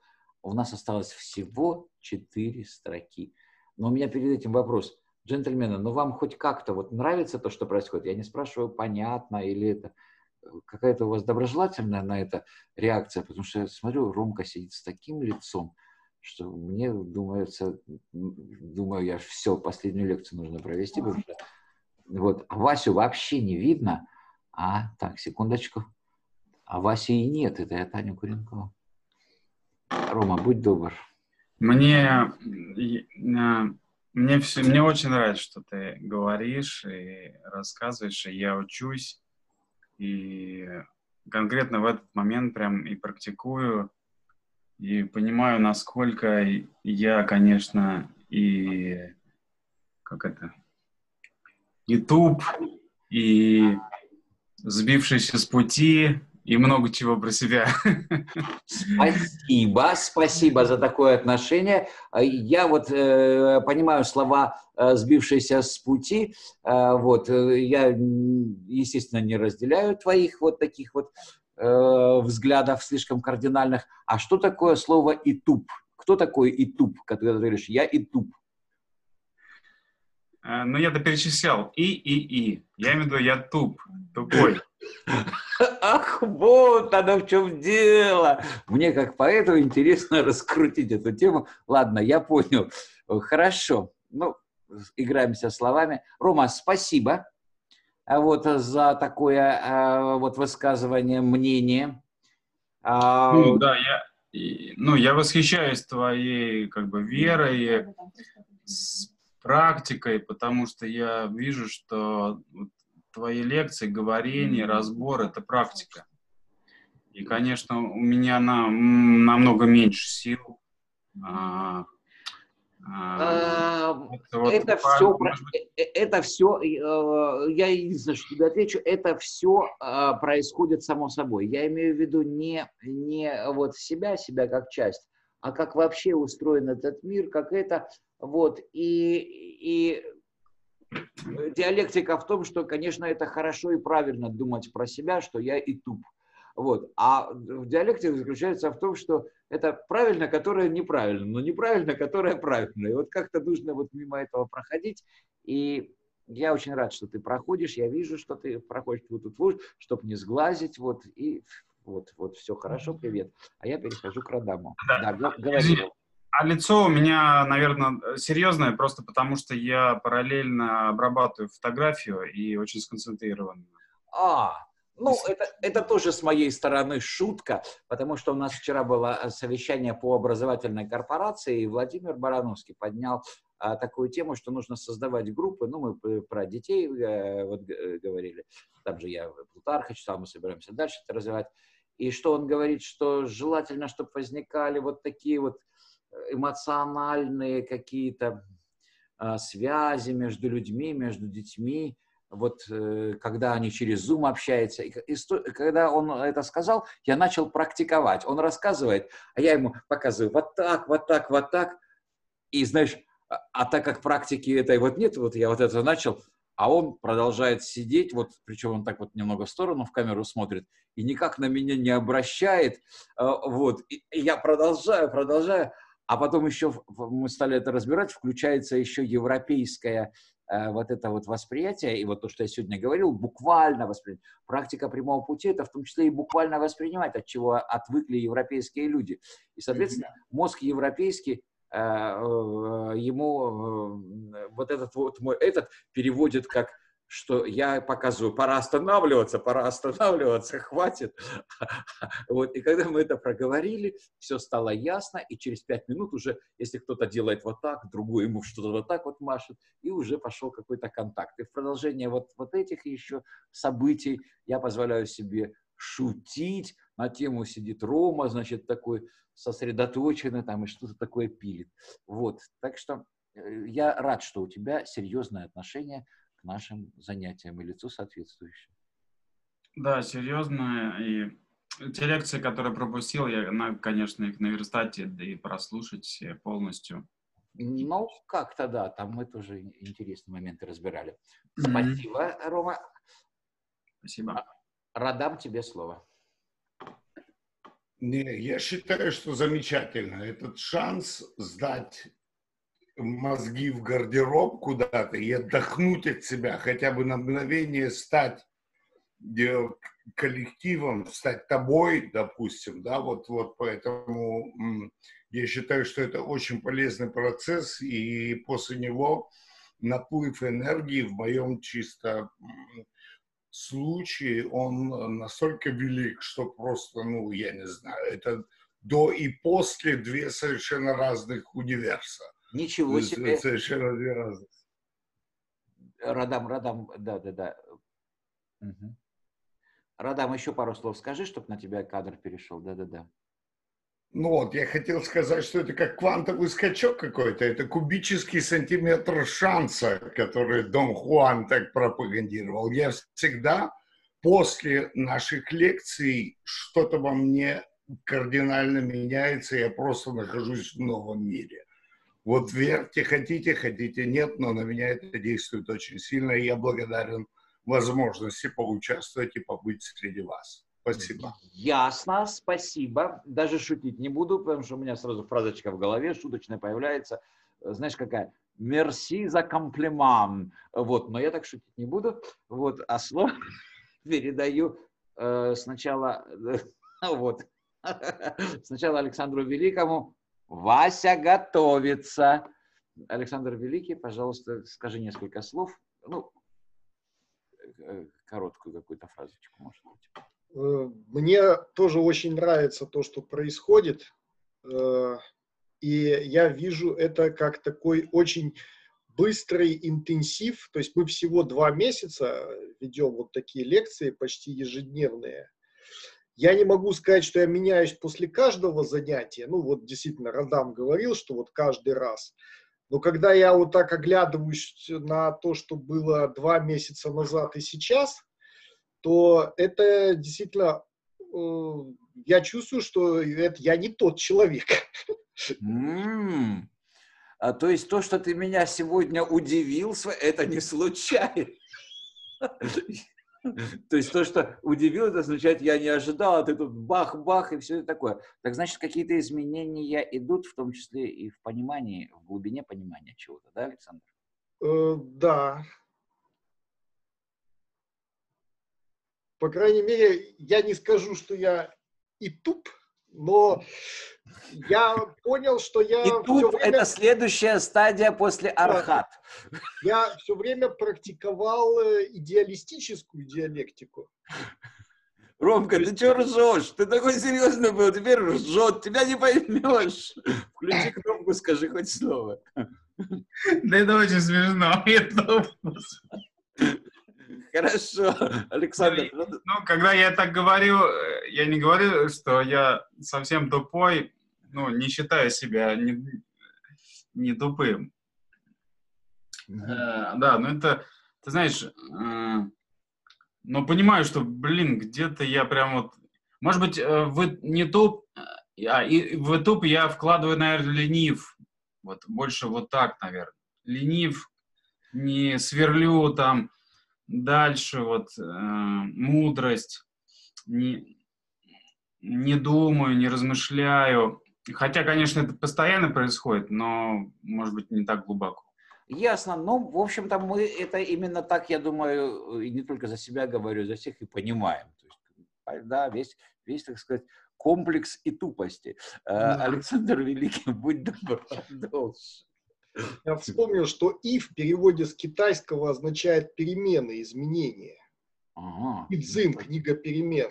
А, тоже хорошо. Поэтому, соответственно, и туп – это постепенно изменяющийся. Надо попросить будет Виктора сделать вот этот вот э, э, иероглиф с таким звучанием и использовать его, включая как наградной знак в некоторых случаях. Хорошо. Александр Великий, э, э, Да. можно я слово передам Васе уже? Да. Да? Вася подготовился уже. Хорошо. Э, Вася, будь добр, вот тебе минута-полторы, потому что нам еще нужно последнюю гадку прочесть, э, вот, э, патриарха. Как раз перед тем, что мы прочитали вот все стихотворение, у нас осталось только четыре строчки. Мы делаем такую вот пробежку. Вот, и ты, пожалуйста, говори на любую тему, но полторы минуты. А, Так, да, всем привет.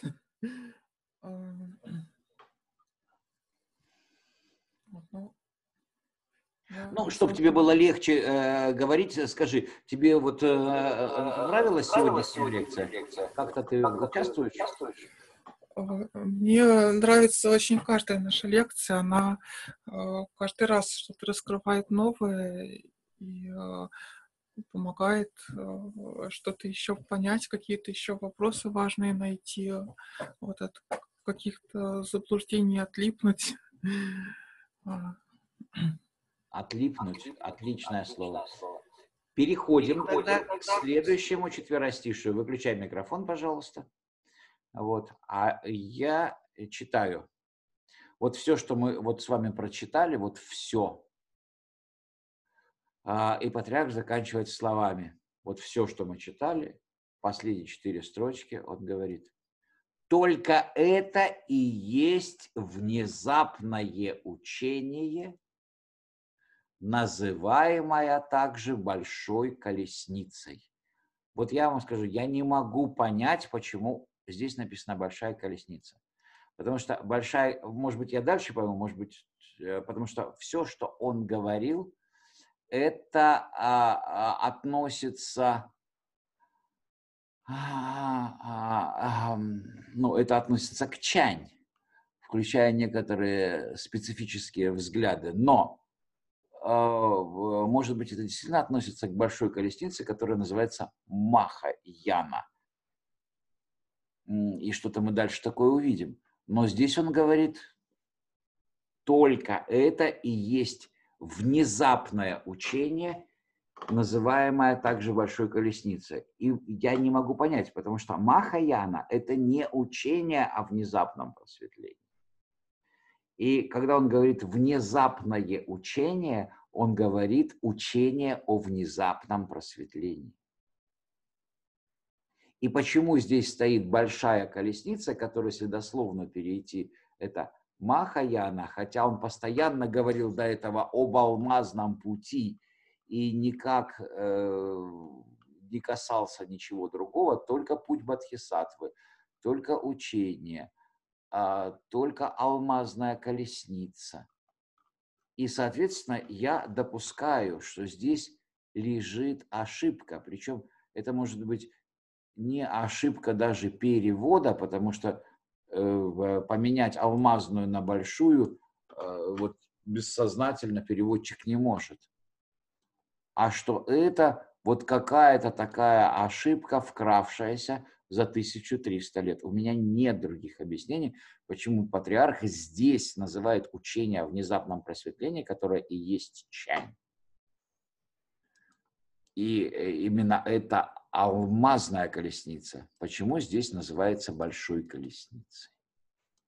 Вот такое. Приходится на себя брать смелость и говорить, несмотря на то, что здесь написано большой колесницей, э, заменить слово большая на алмазная. И тогда мы получаем только это и есть внезапное учение, называемое также алмазной колесницей.